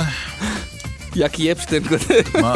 זהו, מה מצחיק אותך, עמית? ניצן הורוביץ מצליח לעבוד על נאצים, צביקה יחזקאלי על טרוריסטים מוסלמים מיתרוניו הטלוויזיוניים של קיבוץ גלויות. נו, טוב. אה, ושוב שלום לכל מי שמאזין לנו גם ביישומון, אה, ויש רבים כאלה. מיליון, אנחנו- מיליון. אנחנו, אני לא ספרתי, אבל רבים. כן. אנחנו מתחילים את השעה השנייה בחזרה ל-1940. כן. איך היה שם ירון ב-1940? כן, שאלה טובה. לא משהו, כן. אנחנו יודעים. אתה יודע שסבתא שלי, כן. שתחיה בת ה-91 אוטוטו, אה, אה, שמעה במקלט האנדרסן, ככה קראו לו לדעתי, זה מין- בל- זה לא באמת מקלט, זה מין איזה שולחן בלונדון. היא הייתה אז? כן. כן. היא הייתה בבליץ, הבריחו אותה ביום הראשון של המלחמה, היא כן. חזרה כי נמאס לה לאכול לא כשר בבית של... אה. באיזה כפר בשם בישופ סטורטפורד. אוקיי. חזרה ללונדון, ו? והיא זוכרת את הנאומים של צ'רצ'יל ברדיו כמו ברדיו? אתמול, והיא אומרת, זה באמת היה ככה. זאת וואו. אומרת, זה באמת רומם את רוח העם. כן, זה סרט אה, עליו אנחנו מדברים אה, שעה אפלה. הימים הראשונים אה, של וינסטון צ'רצ'יל כראש ממשלת בריטניה, שהיה צריך להפיח רוח לחימה בעם. ואיתנו לא אחר מהצופה אהוד ברק. בוקר טוב. בוקר טוב. מתי צפית בסרט? לפני חמישה ימים, יפה. מה חשת? שישה ימים, כן. נו, אה, ספר... מה חשתי? סכם, סכם. כן. הסרט הוא, סרט טוב מאוד. אבל uh, צ'רצ'יל, האיש ההיסטורי שסבתא של uh, עמית הקשיבה כאישה צעירה, ילדה, כן. הוא עושה איזה חטא מסוים. למה? מהדמות של צ'רצ'יל שעולה מהסרט היא קשיש, קצת מבולבל, כמעט תלותי ברגעים מסוימים. הוא צריך את המלך, שהיה אישיות מאוד לא חשובה במלחמה עצמה, את רעייתו, שאני מניח שהייתה חשובה, אבל... רעייתו לא של יודע, צ'רצ'יל. באותה צו- כן, את כן. כן. קרמנטיין. ובטח לא את השיחה ברכבת הזאת, שכאילו הייתה נקודת נכון. ההכרעה בהשתנות עמדתו, שזו שיחה שלא התקיימה. שלא הייתה. יש, יש סצנה בסרט שבה אה, צ'רצ'יל לא יודע מה לעשות, אם ללכת למגעי שלום עם הנאצים או לא, ואז הוא מחליט לנסוע ברכבת התחתית, דבר שאגב בחייו הוא מעולם לא, לא עשה, עשה. כי הוא היה לא- אציל. אה, שלא כל כך, אה, נגיד, ניהל אורח חיים של אה, בן לא מעמד היה אף פעם הפועלים, ברכבת התחתית. ושם העם הבריטי משכנע אותו. כן, אז כשאתה שואל איך זה קורה בסרט, למה הם צריכים את השיבוש הזה, הרי הם יודעים את ההיסטוריה, הסרט מתאים את עצמו לרוח הימים האלה, לציפייה שמנהיגים יהיו אדם כמוני, שהם יחושו, שהם ישתפו, שהם יחכו לפידבק, שהם יישבו כוח מאיתנו. זה הסקר של שנות ה-40, הרכבת התחתית כן, שם. המנהיגות ההירואית של מלחמת העולם השנייה, גם צ'רצ'יל, אבל גם אה, סטלין בצד השני, דה גול יותר מאוחר, אה, היטלר, אה, להבדיל. זה אנשים שלא לא חיכו לכל הדברים האלה, הם כמעט הייתי אומר נהנו מהריחוק הזה מהציבור. במובן מסוים גם בן גוריון אצלנו, בניהול של המלחמה, עשר שנים כמעט יותר מאוחר, אה, היה באותו מצב, הוא לא חיכה לשום פידבק, הוא פעל מכוח ה... וזה יותר קל למנהיג או יותר קשה? כשהוא יודע שאין לו את שבא- מסע הסקרים היומיומי. אני, ל, ל, במובן מסוים זה יותר קל, במובן אחר, למי שנעדר את הסוג של אישיות עצמאית שהייתה ל, לצ'רצ'יל, אז זה יותר קשה. הדבר הכי בולט בצ'רצ'יל, האיש האמיתי, לא השחקן, שאגב הוא שחקן מעולה, מעולה. הוא אישיות עצמאית, בלתי תלויה באופן ייחודי, לא באופן הרגיל שאתה רואה אנשים בלתי תלויים, אוטונומית לגמרי, כמעט הייתי אומר, מתריסה. והאישיות הזאת, היה איש שהיה דחוי ומבודד במשך עשר שנים, למעשה נסע עליו איזה כתם כבר עשרים שנה מאז. של גליפולי. היה שר הימייה בגליפולי, בניסיון הזה לאגף ולמוטט במהירות את, ה, את האויבים במלחמת העולם הראשונה. הוא, הוא היה הפוליטיקאי הכי שנוא בבריטניה, הוא החליף שלוש פעמים מפלגה. הוא הובא לתפקיד ביום שנפתחה המלחמה בחזרה לאותו תפקיד ישן של שר הימייה. בחזרה לזירת הפשע. כן. כן, בחזרה, ב, בין היתר בגלל המבוכה העצומה שהייתה אצל צ'מברליין שלא חזה. כן. והוא האיש שהבין לעומק את המצב, הוא הזהיר כל הזמן, הוא הזהיר מראש אבל- כל אבל- הזמן אבל נגד הפייסנות, נגד... יש כן. שם, יש שם משהו שבכלל בצ'רצ'יל, שגם הסרט לא מצליח לענות עליו. ברור שצ'רצ'יל היה האיש אה, שזיהה ראשון, איך אומרים, הראשון לזהות את הסכנה. אבל זה לא בהכרח אומר שאדם שהוא הראשון לזהות הוא גם הראשון לטפל, הרי גם במלחמת העולם השנייה היו כישלונות צבאיים מזעזעים של הבריטים.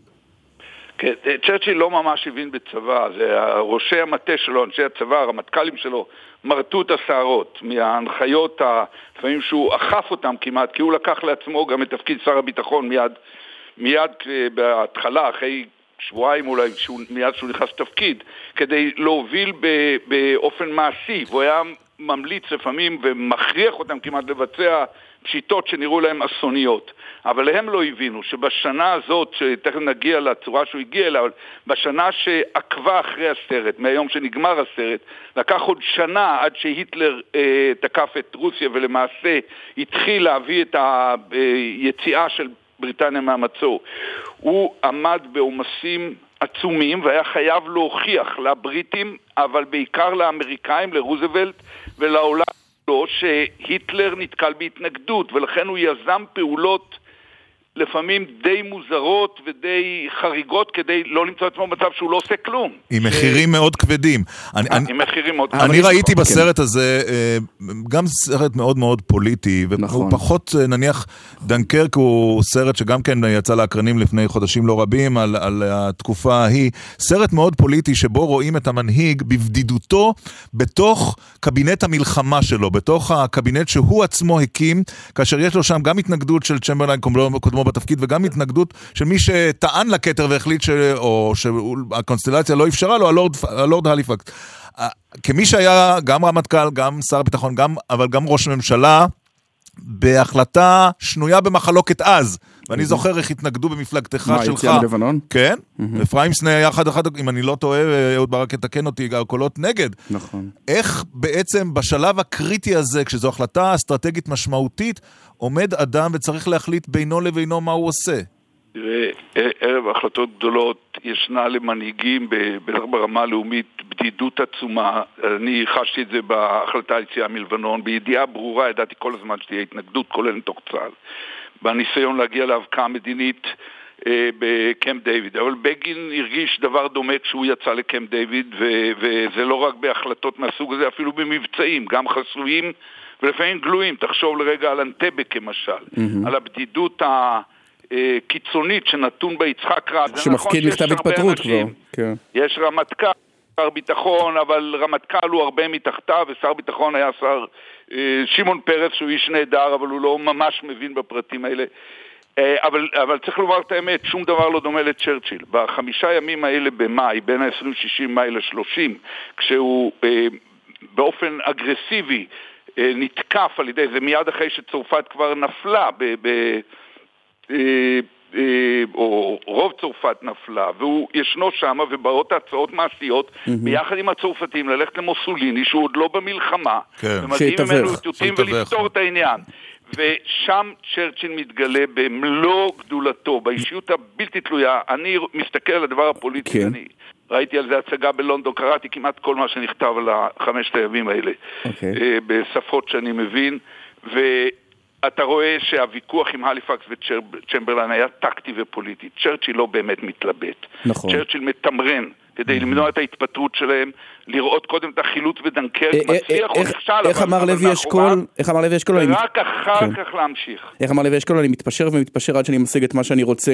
אבל... י- אבל הוא הבין, תראו, הוא הבין שהוא נבחר, או מונה אם אפשר לקרוא לזה, למטרה אחת. הרי אם באמת הדרך הנבחרת היא משא ומתן עם מוסוליני, באמת הליפקס עדיף הוא. לא צריך שצ'מברליין, לא צריך שצ'מברליין יתפטר, אבל כן. יש שאלה היסטורית אחת, אהוד ברק, ש- שהסרט טוען משהו אחד, ורוב ההיסטוריונים אומרים משהו אחר. ההיסטורי... הסרט טוען... אדם אחד במקום הנכון יכול לשנות את מערך, מהלך ההיסטוריה. ורוב ההיסטוריונים אומרים לנו לא נכון. בסוף בסוף, אם צ'רצ'יל או בלעדיו, כנראה שהמלחמה הייתה מוכרעת כמו שהיא מוכרעת. איפה אתה בוויכוח הזה? לא רק על צ'רצ'יל, בכלל. גם, אה, גם בוא נצרף עוד שם אחד שהיה, לא, כן. גם, לא, גם גורבצ'וב היה. איש במקום, למשל. תראו, אה, במשולש הזה של, של מנהיג, מונהגים וסיטואציה, מה הדבר הקובע? זה האיש הגדול בהיסטוריה או הסיטואציה או המונהגים, וזה זה ויכוח שלא יוכרע אף פעם והוא יורד לשורש של באמת אה, הוויה היסטורית. ההיסטוריונים נוטים באמת לגישה, שאני קורא לה גישה טולסטוי. טולסטוי במלחמה ושלום מתאר היסטוריוזופיה שבמרכזה יש המיליונים האלה שעושים כל אחד את ההחלטות שלו הקטנות מכל מיני סיבות, תחת כל מיני אילוצים, בסוף יוצא איזה, איזה תוצאה כן. ואנחנו מפרשים אותה אחורה ברטרוספקט ואומרים הנה היה פה איזה, איזה אה, ראייה למרחוק והכרעה של אישיות. אני חושב שהמקרה של צ'רצ'יל בחמשת הימים האלה במאי הוא דוגמה, יכול להיות שיוצא דופן, יכול להיות שזה יוצא מן הכלל שמעיד על הכלל.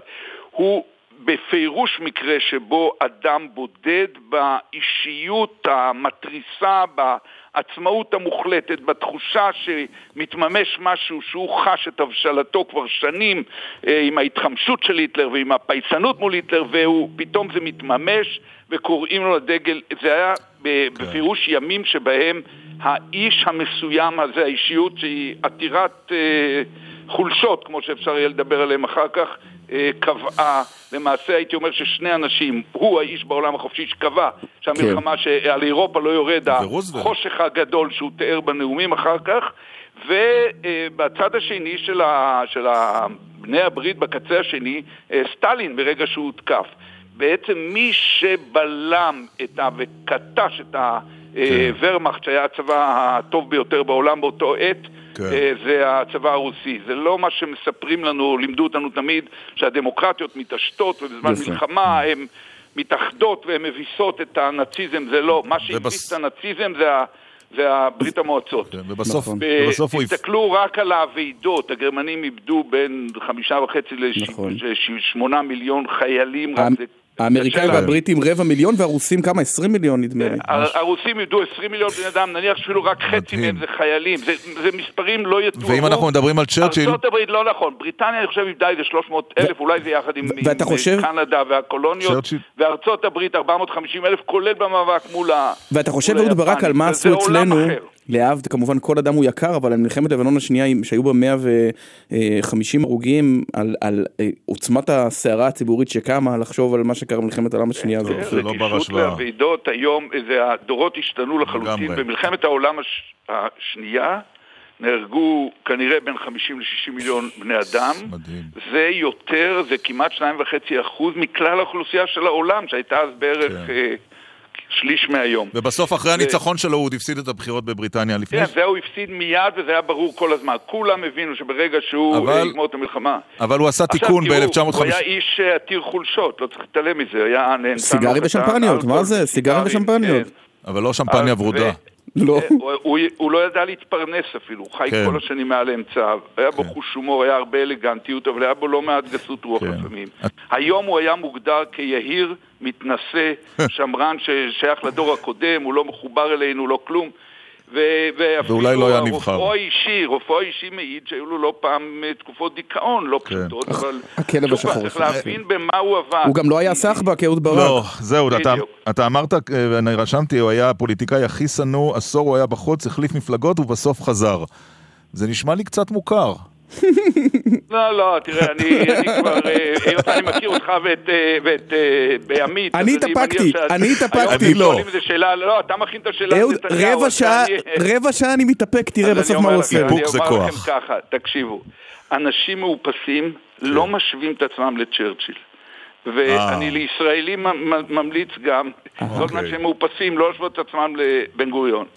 ולא רוצה לסחף, יש מספיק מקום לדון, אבל אה, אני אומר על צ'רצ'יל, יש שתי אמירות מעניינות עליו.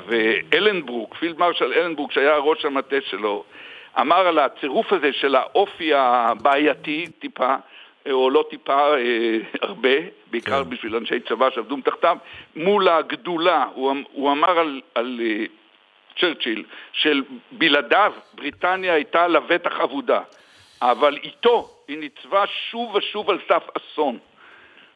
הם הרגישו בתוך המערכת הצבאית, הם הרגישו מאוד אה, בעייתי, והיה לו באמת, היה לו רגעים שאפשר להבין אותם. הרגע שצרפת נפלה, ביום שצרפת נפלה, סופית, שהם כן. נכנסו לפריז בלי התנגדות הגרמנים, זה היה אני חושב ב-14 ביוני. זה יום הרי גורל. 15 ביוני, אה, איסמי, שהיה גם בראש המטה הקיסרי או משהו כזה, היה נכון. נציג של הצבא בתוך הבונקר הזה שראינו בסרט. אה, אומר, רושם ביומנו שצ'רצ'יל אמר לו ביום הזה, כן. אה, עוד שלושה חודשים שנינו מתים. זו אמירה שאיסמי רץ לרשום אותה מיד ביומן שלו, כן. היא מבטאת את העובדה, בן אדם לא היה אטום, אבל היה איש עם מבנה אישיות פנימי. נכון. והוא היה פסימיסט גדול במלחמה, הוא בסוף הוביל יחד איתנו. אהוד ברק, ההיסטוריון החובב ומבקר הסרטים לצורך שיחתנו. נכון. נכון? עד עכשיו הייתי רק מבקר ספרים, עכשיו אני מבקר סרטים. היה מעניין לשוחח איתך, אהוד ברק. ותודה שעשינו פעם אחת גם ראיון לא אקטואלי. נשמח כן. אם הפעם הבאה נדבר על כל כן, ההצהרות כן, האחרות. היו דברים השבוע. כן, כן, אבל זה בהזדמנות...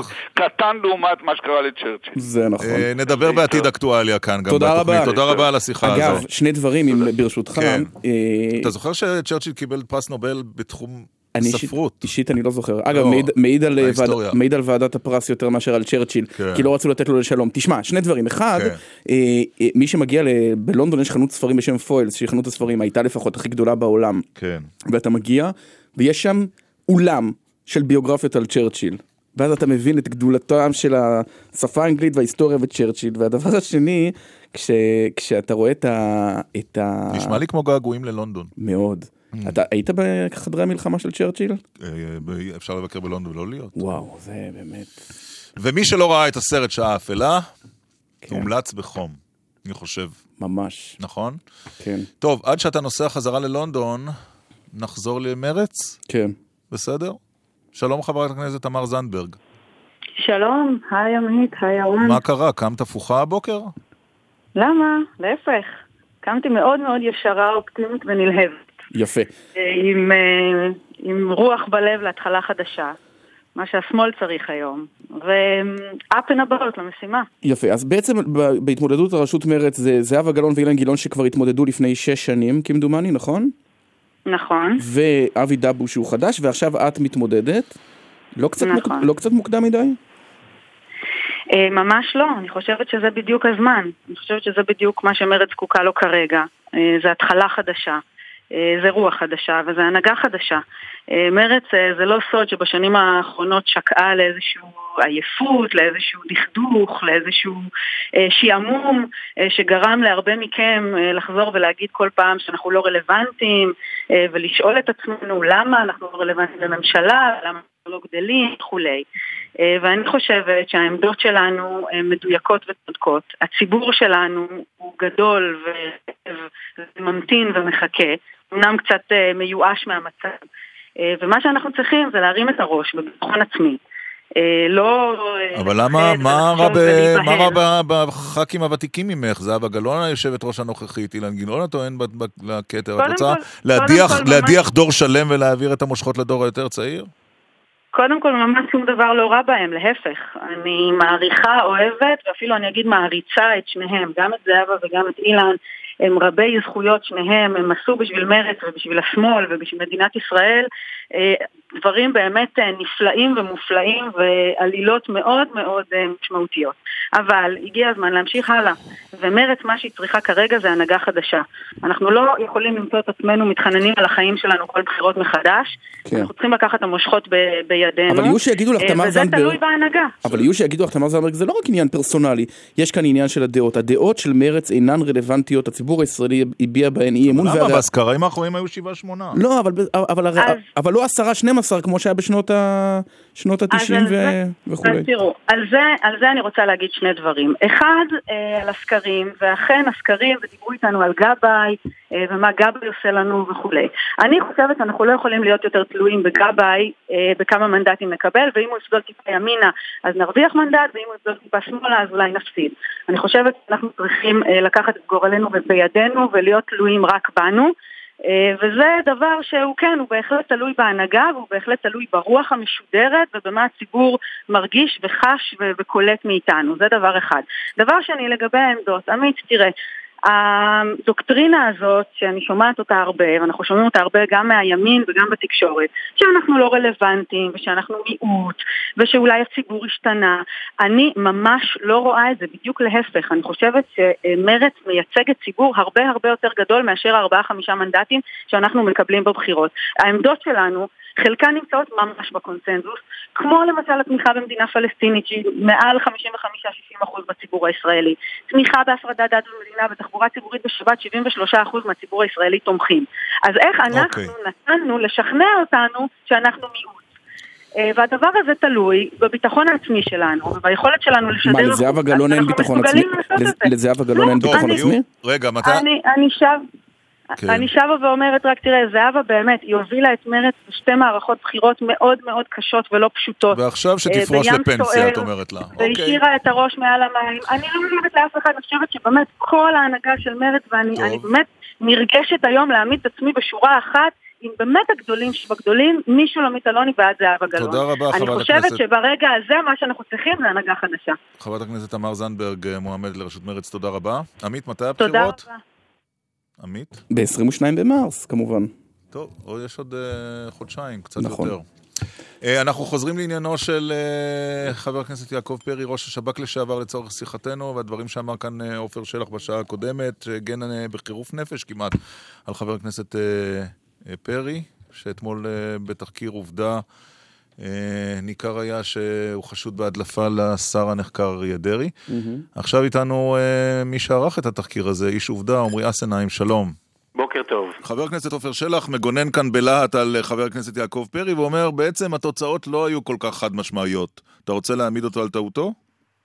אה, קודם כל, אה, אני מבין את חבר הכנסת שלח שרוצה לגונן על פרי. אני יכול להגיד רק מה היו התוצאות. אה, התוצאות היו שבבדיקה הראשונה של יעקב פרי, שהיא אגב בעיני בודקי פוליגרף הבדיקה הקובעת, בשאלה אחת הוא נמצא דובר אמת, בשאלה האם הוא העביר את המסמך. אני אומר, מדגיש מסמך לחבר, לשר דרעי, הוא נמצא דובר אמת, אבל בשאלה האם הוא העביר מידע לגורם לא מוסמך, שהכוונה היא לשר דרעי, הוא נמצא דובר שקר בצורה חד משמעית, הוא התעקש, כמו שפרסמנו אתמול בעובדה, הוא התעקש על בדיקות פוליגרף חוזרות. אגב, למרות שהוא הכחיש את זה בפנינו, וגם הם לא ניקו אותו מהחשד, זאת אומרת, גם הם לא אה, ניקו אותו מהחשד שהוא העביר את החומר, ובבדיקה הרביעית, שבאה אחרי פר, מה שנקרא פרשת הר נוף, שבמסגרתה מגיע איש שב"כ אה, לחקירה ואומר שביקשו ממנו מלשכת ראש השב"כ את המסמכים, שם יוצא ראש הלשכה דובר שקר, והוא אומר, אם היה דבר כזה, אני קיבלתי את ההוראה ממר פרי, קוראים לפרי לבדיקה בפעם הרביעית, כן. ואז בשתיים מתוך שלוש השאלות, באחת הוא נמצא שהוא בכיוון אמירת שקר, ובשאלה השלישית הוא נמצא שהוא דובר שקר באופן מוחלט. אחר כך בודקי הפוליגרף של השב"כ ניסו לערער על התוצאות האלה, ואני מזכיר לכם שההסכמה מלכתחילה הייתה שאת אנשי המשטרה בודקים אנשי השב"כ, ואת אנשי השב"כ בודקים אנשי... תקשיב, אתה... מובנים. זאת אומרת שמי שטוען כאן שזה בסך הכל בדיקת פוליגרף אחת, שהיא לא חד משמעית, פשוט, בוא נגיד במקרה הטוב... הוא לא מדייק. לא מדייק. כן, אלה היו הטענות כל הזמן. ש... אגב, גם, גם אה, אה, יושב ראש הוועדה דאז, האלוף אה, אה, מוסי גדרון, זיכרונו לברכה, אגב, גם הוא, הוא לא, הוא ניקה את פרי מהחשד שהוא העביר את המסמך. הספר, כן. כן. לא, שהוא העביר את המסמך. לגבי המידע, אני לא חושב שהוא יצא פעמיים אה, אה, דובר שקר אבל, בעניין עומרי, הזה. בוא נדבר על ההקשר הרחב יותר. כן, פרי היום הוא חבר כנסת מהשורות האחרונות של סיעת אופוזיציה. רגע, אבל לפני ההקשר הרחב, יקרה כן. משהו בעקבות התחקיר שלך לפי דעתך, עמרי? או שזה היה מעניין וזו הייתה תוכנית לשעתה? איך אמר אהוד ברק? התשובה מילה בת שתי אותיות מתחיל בלמד.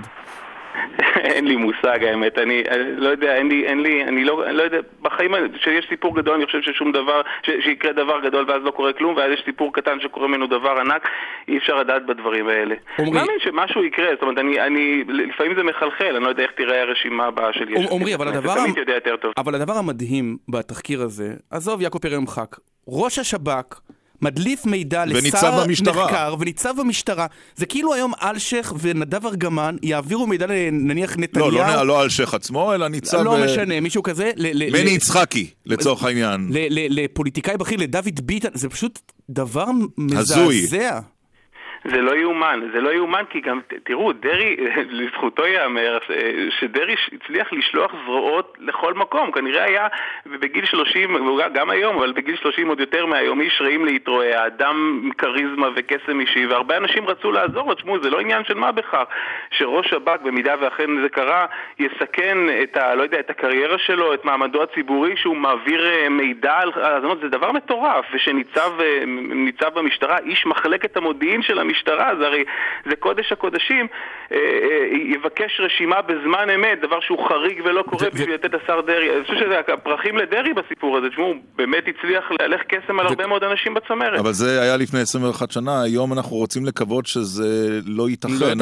אנחנו רק מקווים, אה, או שאולי כדאי שנחשוד גם שדברים כאלה יכולים להיות היום?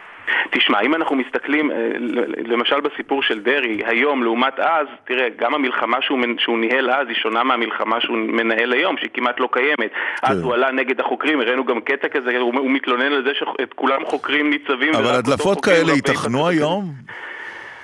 אני לא יודע, אני חושב שבשב"כ הרבה הרבה פחות. תשמע, זה גם נורא קשור לפרסונות. תראה, אני לא בטוח ש, שראשי שב"כ קודמים היה להם קשרים עם פוליטיקאים, אגב, וגם אחרי פרי היה להם קשרים עם פוליטיקאים כמו שהיו לפרי. זה נורא קשור לאדם. פרי היה איש שהיה מחובר בצמרת. הוא היה מחובר לשרים, הוא היה מחובר לפוליטיקאים, הוא היה מחובר בכל המובנים. תראה, החברות עם דרעי זה, זה לא שיחות אה, בקבינט על, על חוץ וביטחון. Mm-hmm. דרעי הגיע לילה אחד ל, ל, לביתו של פרי והתקין שם מזוזה. זאת אומרת, איזה קשרים... ההוא התקין מזוזה וההוא התקין האזנה. כל אחד מתקין את מה שהוא יכול. יודע. כן, כן. תגיד, אבל, אבל עמרי, כשאנחנו מסתכלים על הדבר הזה, הרי הסמיכות העניינים לפרשת קו 300 היא מטלטלת. שבע שנים בלבד, אחרי שהשב"כ... לא כל כך סמוך. זה שבע שנים. בלבד, אחרי שהשב"כ מסתבך בפרשה מזעזעת של פשוט אה, בידוי ראיות והעלמת אה, אה, מסמכים שכולם חשבו, רצח על שכולם חשבו. שאחריה השב"כ עבר טלטלה כזו וניקוי ממשיכים כאילו אורוות. כלום, אז מי יערב לנו שזה לא קורה היום דברים כאלה? תשמע, אני, אני רוצה להגיד לכם שני דברים בעניין הזה. אחד, מה שמדהים זה שגם תיאום העדויות ולכאורה השיבוש, זה, זה ממוסד, זה ממוסמך. זה גם uh, משתמשים במילים מכובסות כדי להלבין את זה. תתל"ם, יש תרגיל טקטי ללימוד מצב. למה צריך תרגיל טקטי ללימוד? אני מבין שכאשר הולכים לתפוס חוליה של החמאס וצריך להעריך, אז, אז אולי, אולי צריך לעשות את זה. אבל למה כאשר מתייצבים להעיד בפני ועדה צריך איזשהו תתל"ם כזה? אז הכל גם היה ממוסמך, זה לא שזה ישבו באיזשהו חדר אפל מלא עשן סיגריות ותאמו עדויות. כן. עשו כינוס באודיטוריום, הכל מסודר. עוד דבר שצריך לזכור, ופה זה- צריך לעשות איזו הנחה לראש השב"כ אה, דאז, כרמי גילון, הוא היה למעשה עשרה ימים בתפקיד. בדיוק פרי עזב את התפקיד שלו וכרמי גילון נכנס, ונופל עליו כל הדבר הזה שבכלל קשור לראש השב"כ הקודם ולחלוטין לא קשור אליו, וכרמי גילון אני חושב הוא איש ישר, והוא נכנס לתוך הדבר הזה, הוא בעצמו אומר שהוא הביא את אלי זוהר, את עורך דין אלי זוהר, אבל קורים אני חושב דברים שם אה, אה, אולי טיפה מאחורי גבו. תגיד, אני, שאלה- אני, רגע, שאלה- כן, שנייה, לפני. שאלה אחרונה. ראובן קובנט, החוקר המיוחד, שמסתמל כאן, מסתמן כאן כאיזה סוג של אה, דון קישוט שמנסה להילחם אה, את אה, מלחמת היושרה אה, ולא תמיד מצליח. למה הוא לא זעק את זעקתו לפני 21 שנה, לפני 20 שנה, לפני 19 שנה? קודם כל הוא, הוא טיפה זעק עד כמה שאפשר, הוא איש, הוא איש, איש ממסד, היום הוא, אתה יודע, היום הוא כבר, אה, ראובן קובנט מעולם אני חושב, לא נתן ראיון כזה, הוא פשוט הוא איש, איש נורא נורא ממסדי.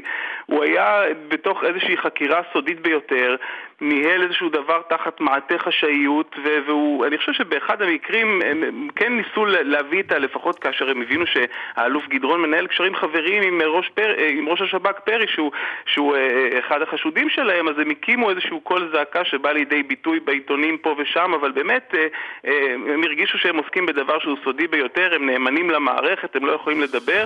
גם עכשיו לקח הרבה זמן לשכנע אותו, הוא לא, לא אדם שהסכים בקלות, אבל כשהוא עשה את זה, הוא עשה עם, גם עם זיכרון מדהים, שימו לב, הוא, הוא נצמד לפרטים, נצמד לחקירה, מתאר אותו, ש- את החקירה כאילו היא נגיד, קרתה היום. נגיד דבר אחרון עמרי, רק אה, לוודא, אה, אתמול זה היה היום שהימין עף על תוכנית עובדה כן. ואחרים נגד. בעוד זה יקרה, שבדרך כלל- זה יתהפך, הגלגל יתהפך בעוד ב- שבוע, ב- ב- שבועיים. בגנדי לא זה יתהפך, ובנאווי שוב. אבל כן. בדיוק, אבל אה, שאפו על עבודה עיתונאית. מצוינת. אה, עמרי לכם, תודה חתן. פרס סוקולוב, אפשר לומר. תעבור לסרטי מתח. כן, זה- זה היה בנוי זה כמו היה סרט פשוט מתח. סרט מתח. בדיוק. מי שלא ראה, אפשר לראות אה, גם עכשיו, זה מומלץ. תודה עמרי אסנהיים, עובדה. תודה רבה לכם, חברים. לשיחה עם אהוד ברק, אגב, היו כל כך הרבה רבדים, אה, רק על עצמו לספר ידיו ואחרים, ולא כל אחד הוא צ'רצ'יל ובן גוריון. אז כותב אורון, אהוד ברק היום, ישראלי שפוי לא משווה עצמו לבן גוריון. אוקיי. אהוד ברק בינואר 2011, 17 בינואר אגב, עם הקמת עצמאות, גם בן גוריון עשה את זה. כן. יש מישהו עם זיכרון טוב מ- נכון, ממה שלנו. שחשבנו. אמ, טוב, אפשר יהיה להשמיע- לשמוע את הריאיון עם אהוד ברק גם אחרי התוכנית הזו. כן. אני חושב שבכל מקרה רבדים אה, מעניינים בשיחה על הסרט על צ'רצ'יל. נלך לתשדירים, ואחר כך אה, יהיו כאן שני שרי משפטים לשעבר. נכון. אתם מאזינים לגלי צה"ל.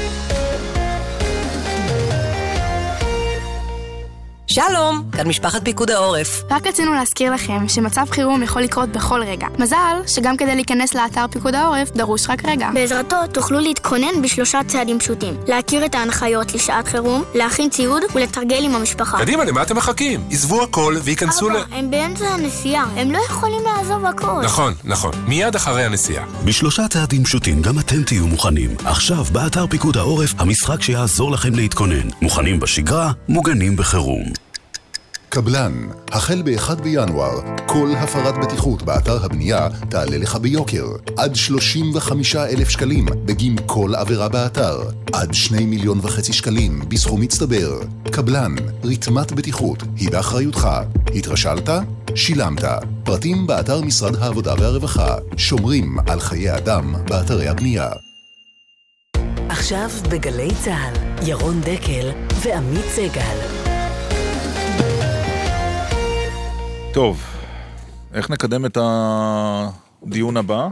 אה, זה ויכוח שהיה יכול להיות ארכאי והיסטורי, אבל הוא רלוונטי לימינו אלה. הוא תמיד רלוונטי. לא? נכון. שלום לשר המשפטים לשעבר חיים רמון. שלום, בוקר טוב. ושל... ו? שלום לשר המשפטים לשעבר אה, דן מרידור. בוקר טוב לכם, גם לחיים. ולב הוויכוח ביניכם בוקר הוא, טוב. הוא הצבעה בתחילת שנות התשעים בכנסת על שני חוקי היסוד שאנחנו מכירים, שהשאלה הגדולה היא האם היא אפשרה לבית המשפט העליון בשבתו כבג"ץ לפסול חוקים של הכנסת. חיים רמון. אני חושב שהתשובה נעוצה אם אה, אנחנו משווים את הצעת החוק שהציע אה, דן מרידור כשר משפטים, נדמה לי ב-1989, שבה היה חוק זכויות האדם, והוא אה, כלל שני דברים שלא נכללו בחוקי היסוד שעברו. אחד, השריון, החוק שלו היה משוריין, איננו משוריין, ומה שיותר חשוב, סעיף 24, אני לא רוצה להעלות שקבע איך בית המשפט פוסל את החוק. לא איזו הצהרה כללית, אם אנחנו נשווה את זה לחוק, אז יש חוק, ועד שלא מותקנים התקנות אי אפשר לבצע את החוק. בחוק שהציע דן מרידור, ולא עבר, זו הייתה הצעת חוק, נכללו, נכלל דרך שבה אה, בית המשפט העליון יוכל לפסול את החוק, סעיף 24. שני הדברים האלה נעדרו באופן מוחלט. דבר שני, יושב ראש הוועדה עצמו, לא מישהו אחר, אמר שאנחנו לא מוחקים חוק אשר יוכל לפסול, שבית המשפט יוכל לפסול חוקים של הכנסת. ובזמן אמת, אני אצטט פעם דבר אחרון, לא, לא ארחיב, אה, אמנון רובינשטיין עצמו, יוזם החוק, שאני מוקיר, מכבד ואין לי מילים אה, להוסיף בשבחו כי התוכנית תיגמר, אומר שאנחנו, אני מצטט, מטעמי נימוס, אתה מבין? אה, לא כללנו שבחוק אפשר יהיה, בית המשפט יוכל לפסול חוקים, ואז הוא ביושרו הרב אומר, ייתכן ואם היינו כוללים את הסעיף המפורש שבחוק ניתן לפסול חוקים, החוק לא היה עובר, ואני אומר לכם, בוודאות החוק לא היה עובר. אוקיי. אני אישית הבטחתי לחרדים, ובעיקר לאריה דרי, שלא יהיה לזה שום השלכה. שלא תהיה בשום פנים ואופן, אנחנו לא נותנים לבית המשפט ובוא נגיד, גם אה, אתה וגם- לבטל חוקים. גם אתה וגם דרעי לא ידועים כאנשים אה, נאיבים במיוחד, נגיד את זה ככה.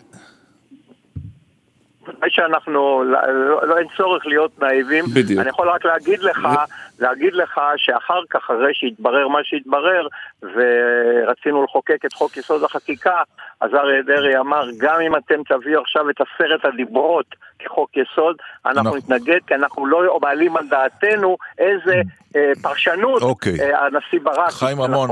בוא תעשה רגע הפוגה, כדי, דן מרידור מקשיב לך בקשב רב ובנימוס. התיאור שאתה זוכר הוא שונה? קודם כל, אה, צריך לומר שחיים צודק. הצעת החוק שאני הגשתי כשר משפטים אה, כללה את כל מגילת זכויות האדם ולא מגילה חלקית כפי שעשינו בסוף יחד עם אה, אמנון רובינשטיין, חברנו ואחרים, וחלק מהזכויות, לבושתנו, לבושתה של הכנסת, לא נכללו למשל הקביעה שכל האנשים שווים, הדתיים לא הסכימו בשום אופן לכלול אותם, מה זה איש ואישה שווים, ערבי ויהודי שווים, וכן הלאה, זה די מבייש. אבל זה נכון שהקביעה המפורשת שרק בית המשפט העליון יכול לבטל חוקים לא נכנסה ל- להצעה שעברה בסוף בשנת 92. יחד עם זה, שני דברים אני רוצה לומר ולדעתי הם חשובים לעניין הזה. אה, החוק אומר במפורש שאסור לפגוע בזכויות האדם שקבועות בו, אלא בחוק שמקיים תנאים מסוימים. מידתיות, תכלית, התאמה לערכים וכן הלאה. ברגע שכתוב בחוק היסוד, שהוא מעל חוק רגיל, זה אנחנו ברור לכולנו, שאסור לחוקק חוק שפוגע בזכויות, אלא אם הוא עומד בתנאים מסוימים, מי יקבע אם הוא עומד בתנאים או לא? בית המשפט. אין, דבר אחר. אומרת, אבל בסוף הוויכוח ביניכם הוא ויכוח עכשווי. אה, לא, אז חיים- רמון לא, ודרעי לא, לא יש- הבינו? אז רמון ודרעי לא הבינו? יש לא רק. רמון ודרעי, השופט לנדאו, אה, רות גביזון, אה, מי עוד- אילון, אה, אני יכול, חשין עצמו שהתנגד לזה. זאת אומרת, משפטנים הרבה יותר דגולים, מה זה הרבה יותר דגולים? הם דגולים, אני לא, הם גם כן לא הבינו לפי דברי עידן. יש לי הצעה אה, חדשנית, שכמו שחיים דיבר ונתנו לו לדבר, אני מקבל דן, סליחה. הוא נסער קצת, פשוט יותר ממך. עוד לא עבר לו. לא, לא, זה בסדר, העניין הזה בעיניי הוא אחד הדברים שאני מאוד מתגאה שהייתה לי יד בהם, או עשיתי אותם, ואני רוצה להסביר את זה. שנית, נכון שהדברים לא נכתבו במפורש, כמו שאגב, עד היום הזה, 240 שנה מאז החוקה האמריקאית, לא כתוב בחוקה האמריקאית שבית המשפט רשאי לפסול חוקים, כמו אצלנו. ובית המשפט לפני למעלה מ-200 שנה, ב-1803, בעצמו החליט שיש לו סמכות כזאת. זה המצב באמריקה, החוקה הידועה בעולם שבית המשפט אה, מבטל שם בחוקים אה, הרבה יותר מאשר אצלנו, כי אצלנו זה רק דברים בעיקר שוליים עד היום. אה, אבל מעבר לזה, אחרי, אחרי שקרה מה שקרה, בית המשפט העליון אה, ביטל, אה, או אמר שהוא עשוי לבטל חוק שנוגע לכשרות בשר, ואז הכנסת התכנסה שנית, דווקא תחת ממשלת אה, רבין אה, עליו השלום, אה, שלא היה ידוע באהדתו הגדולה למערכת המשפט, נגיד כן. ככה בזהירות, הוא היו לו... היו לו בלי בג"ץ ובלי בצלם, הוא אמר. זה לא חשוב, אני לא... רבין, זה מה שהוא אמר. רבין אדם יקר וחשוב, בנושא הזה היו לנו דעות שונות.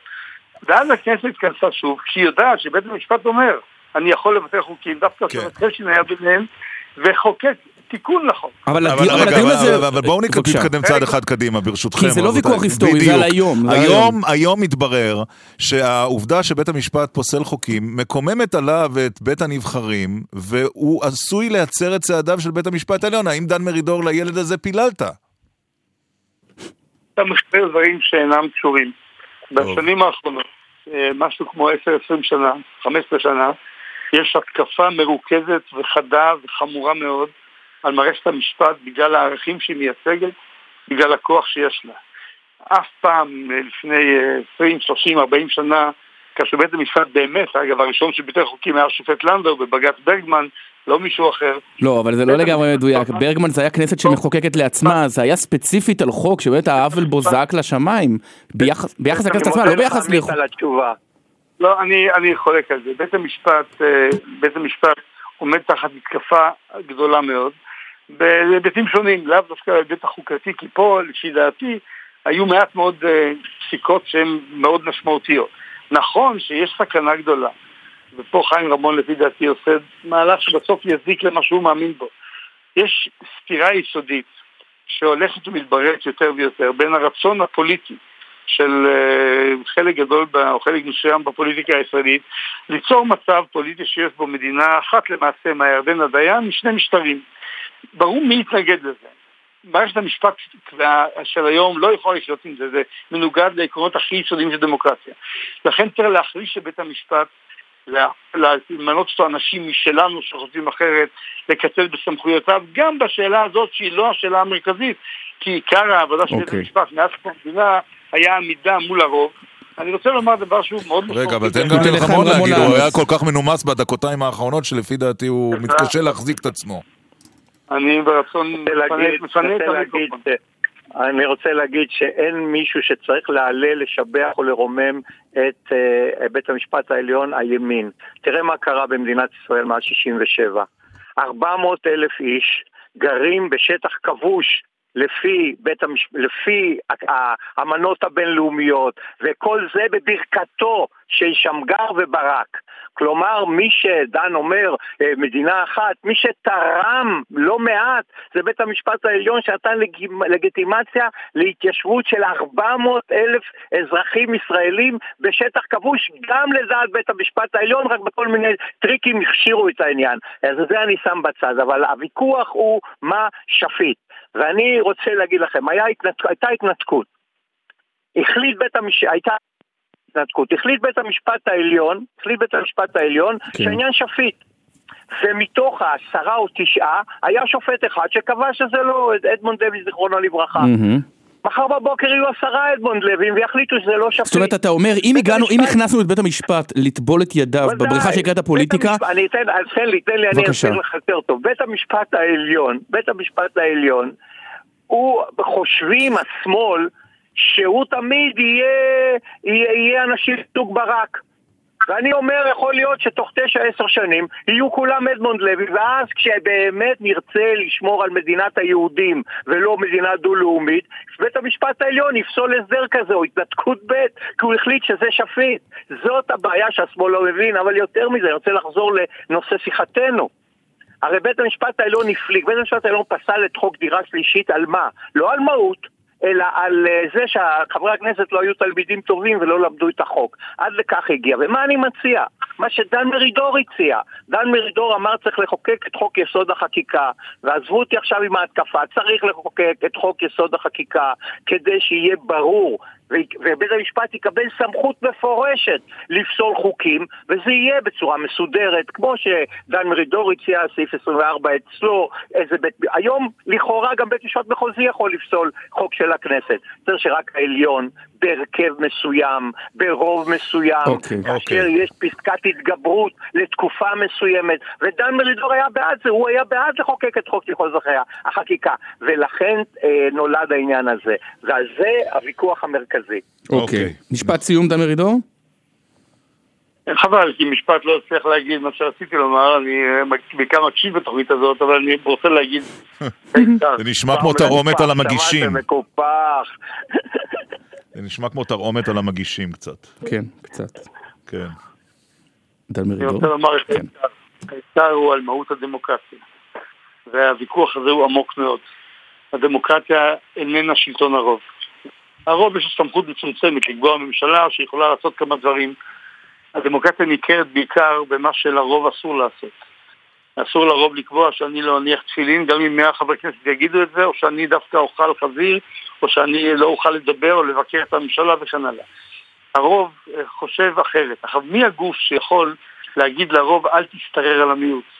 אל תמשיך בבקשה, דן, תעשה בית משפט לחוקה, אני הצעתי בית משפט לחוקה. בוא נעשה בית משפט לחוקה.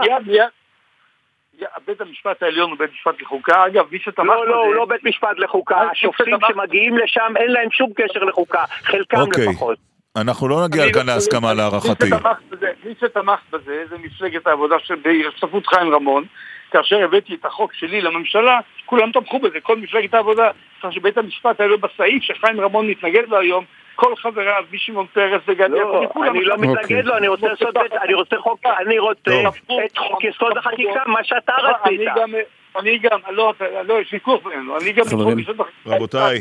והממשלה אישרה אותו, אבל בנוסח נכון, לא בנוסח של, שקד או- ו- ופרידה מתאים היום. יפה. תודה. טוב, תודה אנחנו רבה לא לשניכם. נחתום, אתם לא תסכימו כאן היום לפי דעתי. היה מעניין. כן. אה, דן מרידור וחיים רמון. נכון. לשעבר שרי משפטים. תודה רבה לשניכם. תודה. תראה מה למדנו מזה ומאורלי, להבדיל, להבדיל, מאורלי לוי ויואל חסון קודם. יש לנו ויכוחים סוערים לא על ה... אתה יודע, פרשנות, על העובדות עוד. נכון. על מה, למה התכוון המשורר? מה הוא אמר? מה הוא רצה? מה חשבו חברי הכנסת? גם לפני 25 שנה, גם אתמול בערב. לך תבנה מדינה. טוב. עכשיו, לפינתנו אדם מן היישוב, ובא היום היום נושא רגיש. מוהל. שלום לדוד בר חן. שלום וברכה. כמה מהלת? כמה תינוקות כבר עברו תחת ידיך האמונות? בלי עין הרע אלפים. אלפים? וואו. כמה שנים אתה מוהל? 26 שנים. מה הקריטריונים למוהל טוב? קריטריונים למועל טוב. כן? אה, זה משולב מכמה דברים. דבר ראשון, מרצינות ויראת שמיים. דבר שני, מיכולת מוטורית טובה, אחריות, מאור פנים, נעימות. אה, אני חושב שזה העיקר. תגיד, יש ביטוח על אה, סיכון מקצועי למוהלים? יש ביטוח. מהמם. אתה משלם כל חודש אה, ביטוח, אבל, אבל, אבל יש פה משהו קצת מוזר, כי הרי זה מקצוע, אבל אין לך תעריף, וזה גם נחשב מצווה, אז יש כאלה שאומרים בכלל אני לא צריך לשלם לך, כי אני זיכיתי אותך. אפשר לחיות מזה? זה שווה את תלוי הסיכון המקצועי? כמה אתה חותך ביום, לא? זה לפי חיתוך. תראה, אני אגיד לך ככה. אני רוצה לחלק את זה לשתיים. השם הוא זן ומפרנס לכל. אנחנו עושים את שלנו, עושים את שלנו הכי טוב שאנחנו יכולים, כי זאת היא מצווה. ואם עכשיו אני אקבל טלפון, יגידו לי תבוא עכשיו לאילת, לעשות ברית, אבל למשפחה אין לשלם. אני אומר לך, אני לוקח את האוטו על חשבוני, לוקח טיסה על חשבוני, מגיע ועושה ברית. וכל כך שמח לזכות במצווה הזאת. אבל נכון, מצד שני, גם רופא שצריך להציל חיים, עושה מצווה מאוד גדולה. ואם יקראו לו להציל חיים, יגידו לו, אה, הוא לא יגיד רק אם, אה, רק אם אתם אה, משלמים לי אני אבוא, הוא יבוא. הוא יעשה את זה בכל הלב, בכל הרצינות, בכל האכפתיות. אז אין לך תעריף? אין לך תעריף? לי אין תעריף. לי כל אחד משלם, אני לא יכול לדעת, אני לא כן. יכול לדעת מה היכולת של מי שעומד מולי, למה, כמה, איך. מה הסכום הכי... אז אתה אומר להם, שלמו כמה שאתם, אה, יש לכם. מה הסכום הכי גבוה שמקבלים על זה? אה, קיבלתי, הסכום הכי הגבוה שקיבלתי זה כמה אלפים. אה, באמת? והסכום הכי קטן זה אפס. אפס, כן. אפס, זה תרומה. תגיד, יש אנשים שעושים טעויות בבחירת המוהל שלהם? זאת אומרת, שמחשיבים משהו, מעדיפים קרבה משפחתית על פני משהו אחר, ואחר כך מתחרטים? כמו כל דבר, כמו כל דבר. אבל אני חושב שבסך הכל המוהלים בארץ היום הם מוהלים טובים, הם מוהלים רציניים. לפני אה, שבועיים היה כנס מוהלים של המוהלים המוסמכים של הרבנות ב... בתל אביב. היה כנס מרשים מאוד. מה, על מה מדברים בכנס כזה? אז הכנס הזה הוא מתחלק לכמה חלקים. יש את החלק הרפואי. יש כל מיני עדכונים רפואיים של אה, גם, גם, התייחסויות למחלות, לבעיות, למורכבויות, למקרים אה, חריגים, גם אה, אפשרויות של חומרים שעוזרים בעצירת דימומים ודברים כאלה.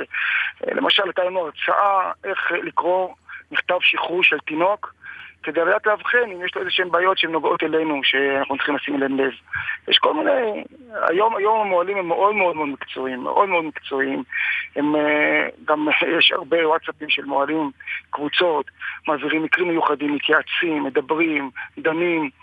אה, יש הפריה הדדית מאוד מאוד גדולה, וזה באמת מאפשר אה, לתת כמה שיותר... טוב, בוא נלך לנושא החשוב. מה השם הכי מוזר ששמעת בברית? הוא. הוא ה... אני אגיד לך, מה זה שם מוזר מבחינתי. כן. נמרוד. למה? אני לא הבנתי. על שם רשע. מה זה נמרוד? כן, אחד שמורד בהשם, אתה בא לעשות ברית עם הקדוש ברוך הוא, אתה קורא לעצמך נמרוד, זה קצת הפוך, זה קצת מוזר. אז באמת זה היה ההורים שלא כל כך הבינו מה הם עשו. אז הם... אה, יש הרבה. הורים כרגע כאלה במדינת ישראל שמאזינים אוקיי, אבל. בוא נגיד שם מוזר... שם חריג. שם מוזר בקריטריונים של הציבור, אה. שנשמע אותו אנחנו ניפול. אני, אני לא זוכר. אני Mm. לא זוכר, יש כל מיני שמות, בדרך כלל השמות הם שמות יפים. השמות משתנים עם השנים? כן, לאחרונה. אה, כן, ל- לאחרונה המון המון קוראים לביא. ואני, אה, לביא? ואני מרגיש, כן, אני מרגיש שזה עם כלביא יקום כרית נשא, יש איזושהי התעוררות פנימית בעם ישראל, שמצפה ל... ל- למשהו פנימי שצריך להתפרץ, ככה אני מסביר את זה. מה הברית הכי מרגשת שהיית בה? אני זכיתי למות התינוק האחרון בגוש קטיף ביום לפני הפינוי של נצרים. נצרים פונתה האחרונה. זה היה שם בבית הכנסת, אה, בית הכנסת שבזמנו גם קיבל טיל. הסנדק היה, הסנדק היה הרב דרוקמן. הוא כל כך התרגש ש- שהייתי צריך להסביר לו שהוא מתרגש, גם אני מתרגש, אבל הוא צריך להחזיק טוב את התינוק. ושרו שם, אני כל שי, כל ברית, אני שר בזמן שאני מגן את התינוק, תהיה השעה הזאת.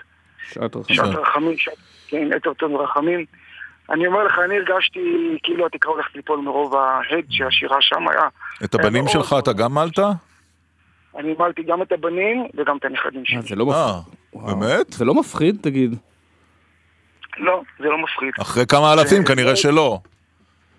לא, דווקא אה, את הבן שלי מלתי יחסית, יחסית אה, בהתחלה, כמו אחרי שש- תשע שנים אוהל. מלתי אותו במערת המכפלה על הברכיים של סבא שהיה מוהל. זה היה ברית מאוד מאוד מאוד מאוד מרגשת, באמת מאוד מיוחדת, מאוד מרוממת. ואת הנכדים גם כן, ברוך השם, גם נכד הראשון במערת המכפלה של אברהם אבינו. ו... אבל יש לך עוד עבודה חוץ מזה? כל יום יש ברית? כלומר זה פול טיים או שאתה עושה עוד דברים? אז אה, אני אענה לשתיכם ביחד. אין כל יום ברית, יש כמה בריתות בשבוע ברוך השם, יש לפעמים כמה בריתות ביום גם כן, ואני גם אה, מלווה ויועץ ארגונים ועמותות. יפה. אתה ממליץ להם אה, לחתוך בתקציב? סליחה. אה, לא, אני- אני מציע להם להגדיל את התקציב. יפה. ולפתח ולהתקדם ולעשות טוב. יפה. אדם מן היישוב, דוד בר חן, מוהל כבר 26 שנים. אלפי, תינוקות. אלפי תינוקות תחת הידיים. תודה רבה לך. תודה רבה. תודה רבה לכם, שלום שלום. להתראות. יצא באלגנטיות מהשאלה על, ה, על השמות. כן, הוא לא רצה שאף אחד ייעלב. שמות איומים ונוראים היום. יהיה, כן. כמה עמית יש? אה, יש טבלה מעניינת שיוצאת כל שנה. לדעתי מאות אלפים. לא, אתה מגזים, כי בישראל בעברית... ירון זה למשל שם שכבר לא קוראים היום. לא, בכלל לא. אתה יכול להיכנס לטבלה של הלשכה לדעתי. המרכזית לסטטיסטיקה, אה, כן? או רשות האוכלוסין לדעתי, ואתה רואה את השמות, והכי מעניין זה לראות את אה, תחתית הרשימה. שמות אה, באמת... טוב, אני אעשה את זה. אף פעם לא. חשבתי לחפש שמות בלשכה המרכזית לסטטיסטיקה, אבל בעקבות הערתך, כן. אה, עלה ליישומון הריאיון עם אהוד ברק למי שרוצה לשמוע על הסרט אה, שעה אפלה. אנחנו מסיימים שעתיים. תכף נשמע את מאיר בנאי, נכון? אה, חלפה שנה. שנה לפטירתו. שנה לפטירתו, כמה אהבה. ערכה ענבר טוויזר, הפיקו הילה פרץ ועופר צ'יזיק. על הביצוע הטכני מיכאל אבו, באולפנים בירושלים, מוטי זאדה, ישי הדיג- אליהו. עורך הדיגיטל אה, יובל פלד, תודה גם לעורך שלנו החלמה מהירה לאילן אה, ליאור. מיד אחרינו ניצן הורוביץ וחן ארצי סרו היום. מצד שני. ואנחנו נהיה כאן בהרכב. מלא בשבוע- הבא. להתראות, שבת שלום. להתראות, שבת שלום. העיירה עוד ישנה והוא ממשיך ושר, שר מול חלונה. נזכר איך הוא וחבריו ישבו בבית קפה קטן כשהיא יצאה לרחוב כמו סופה אל ים ליבו כמעט הפסיק לפעום. הוא התאהב בה במקום. כשהיא שלחה אליו מבט העולם שתק. עכשיו כמעט חצי שנה שהוא עוד שר אל חלונה. והיא סגורה אליו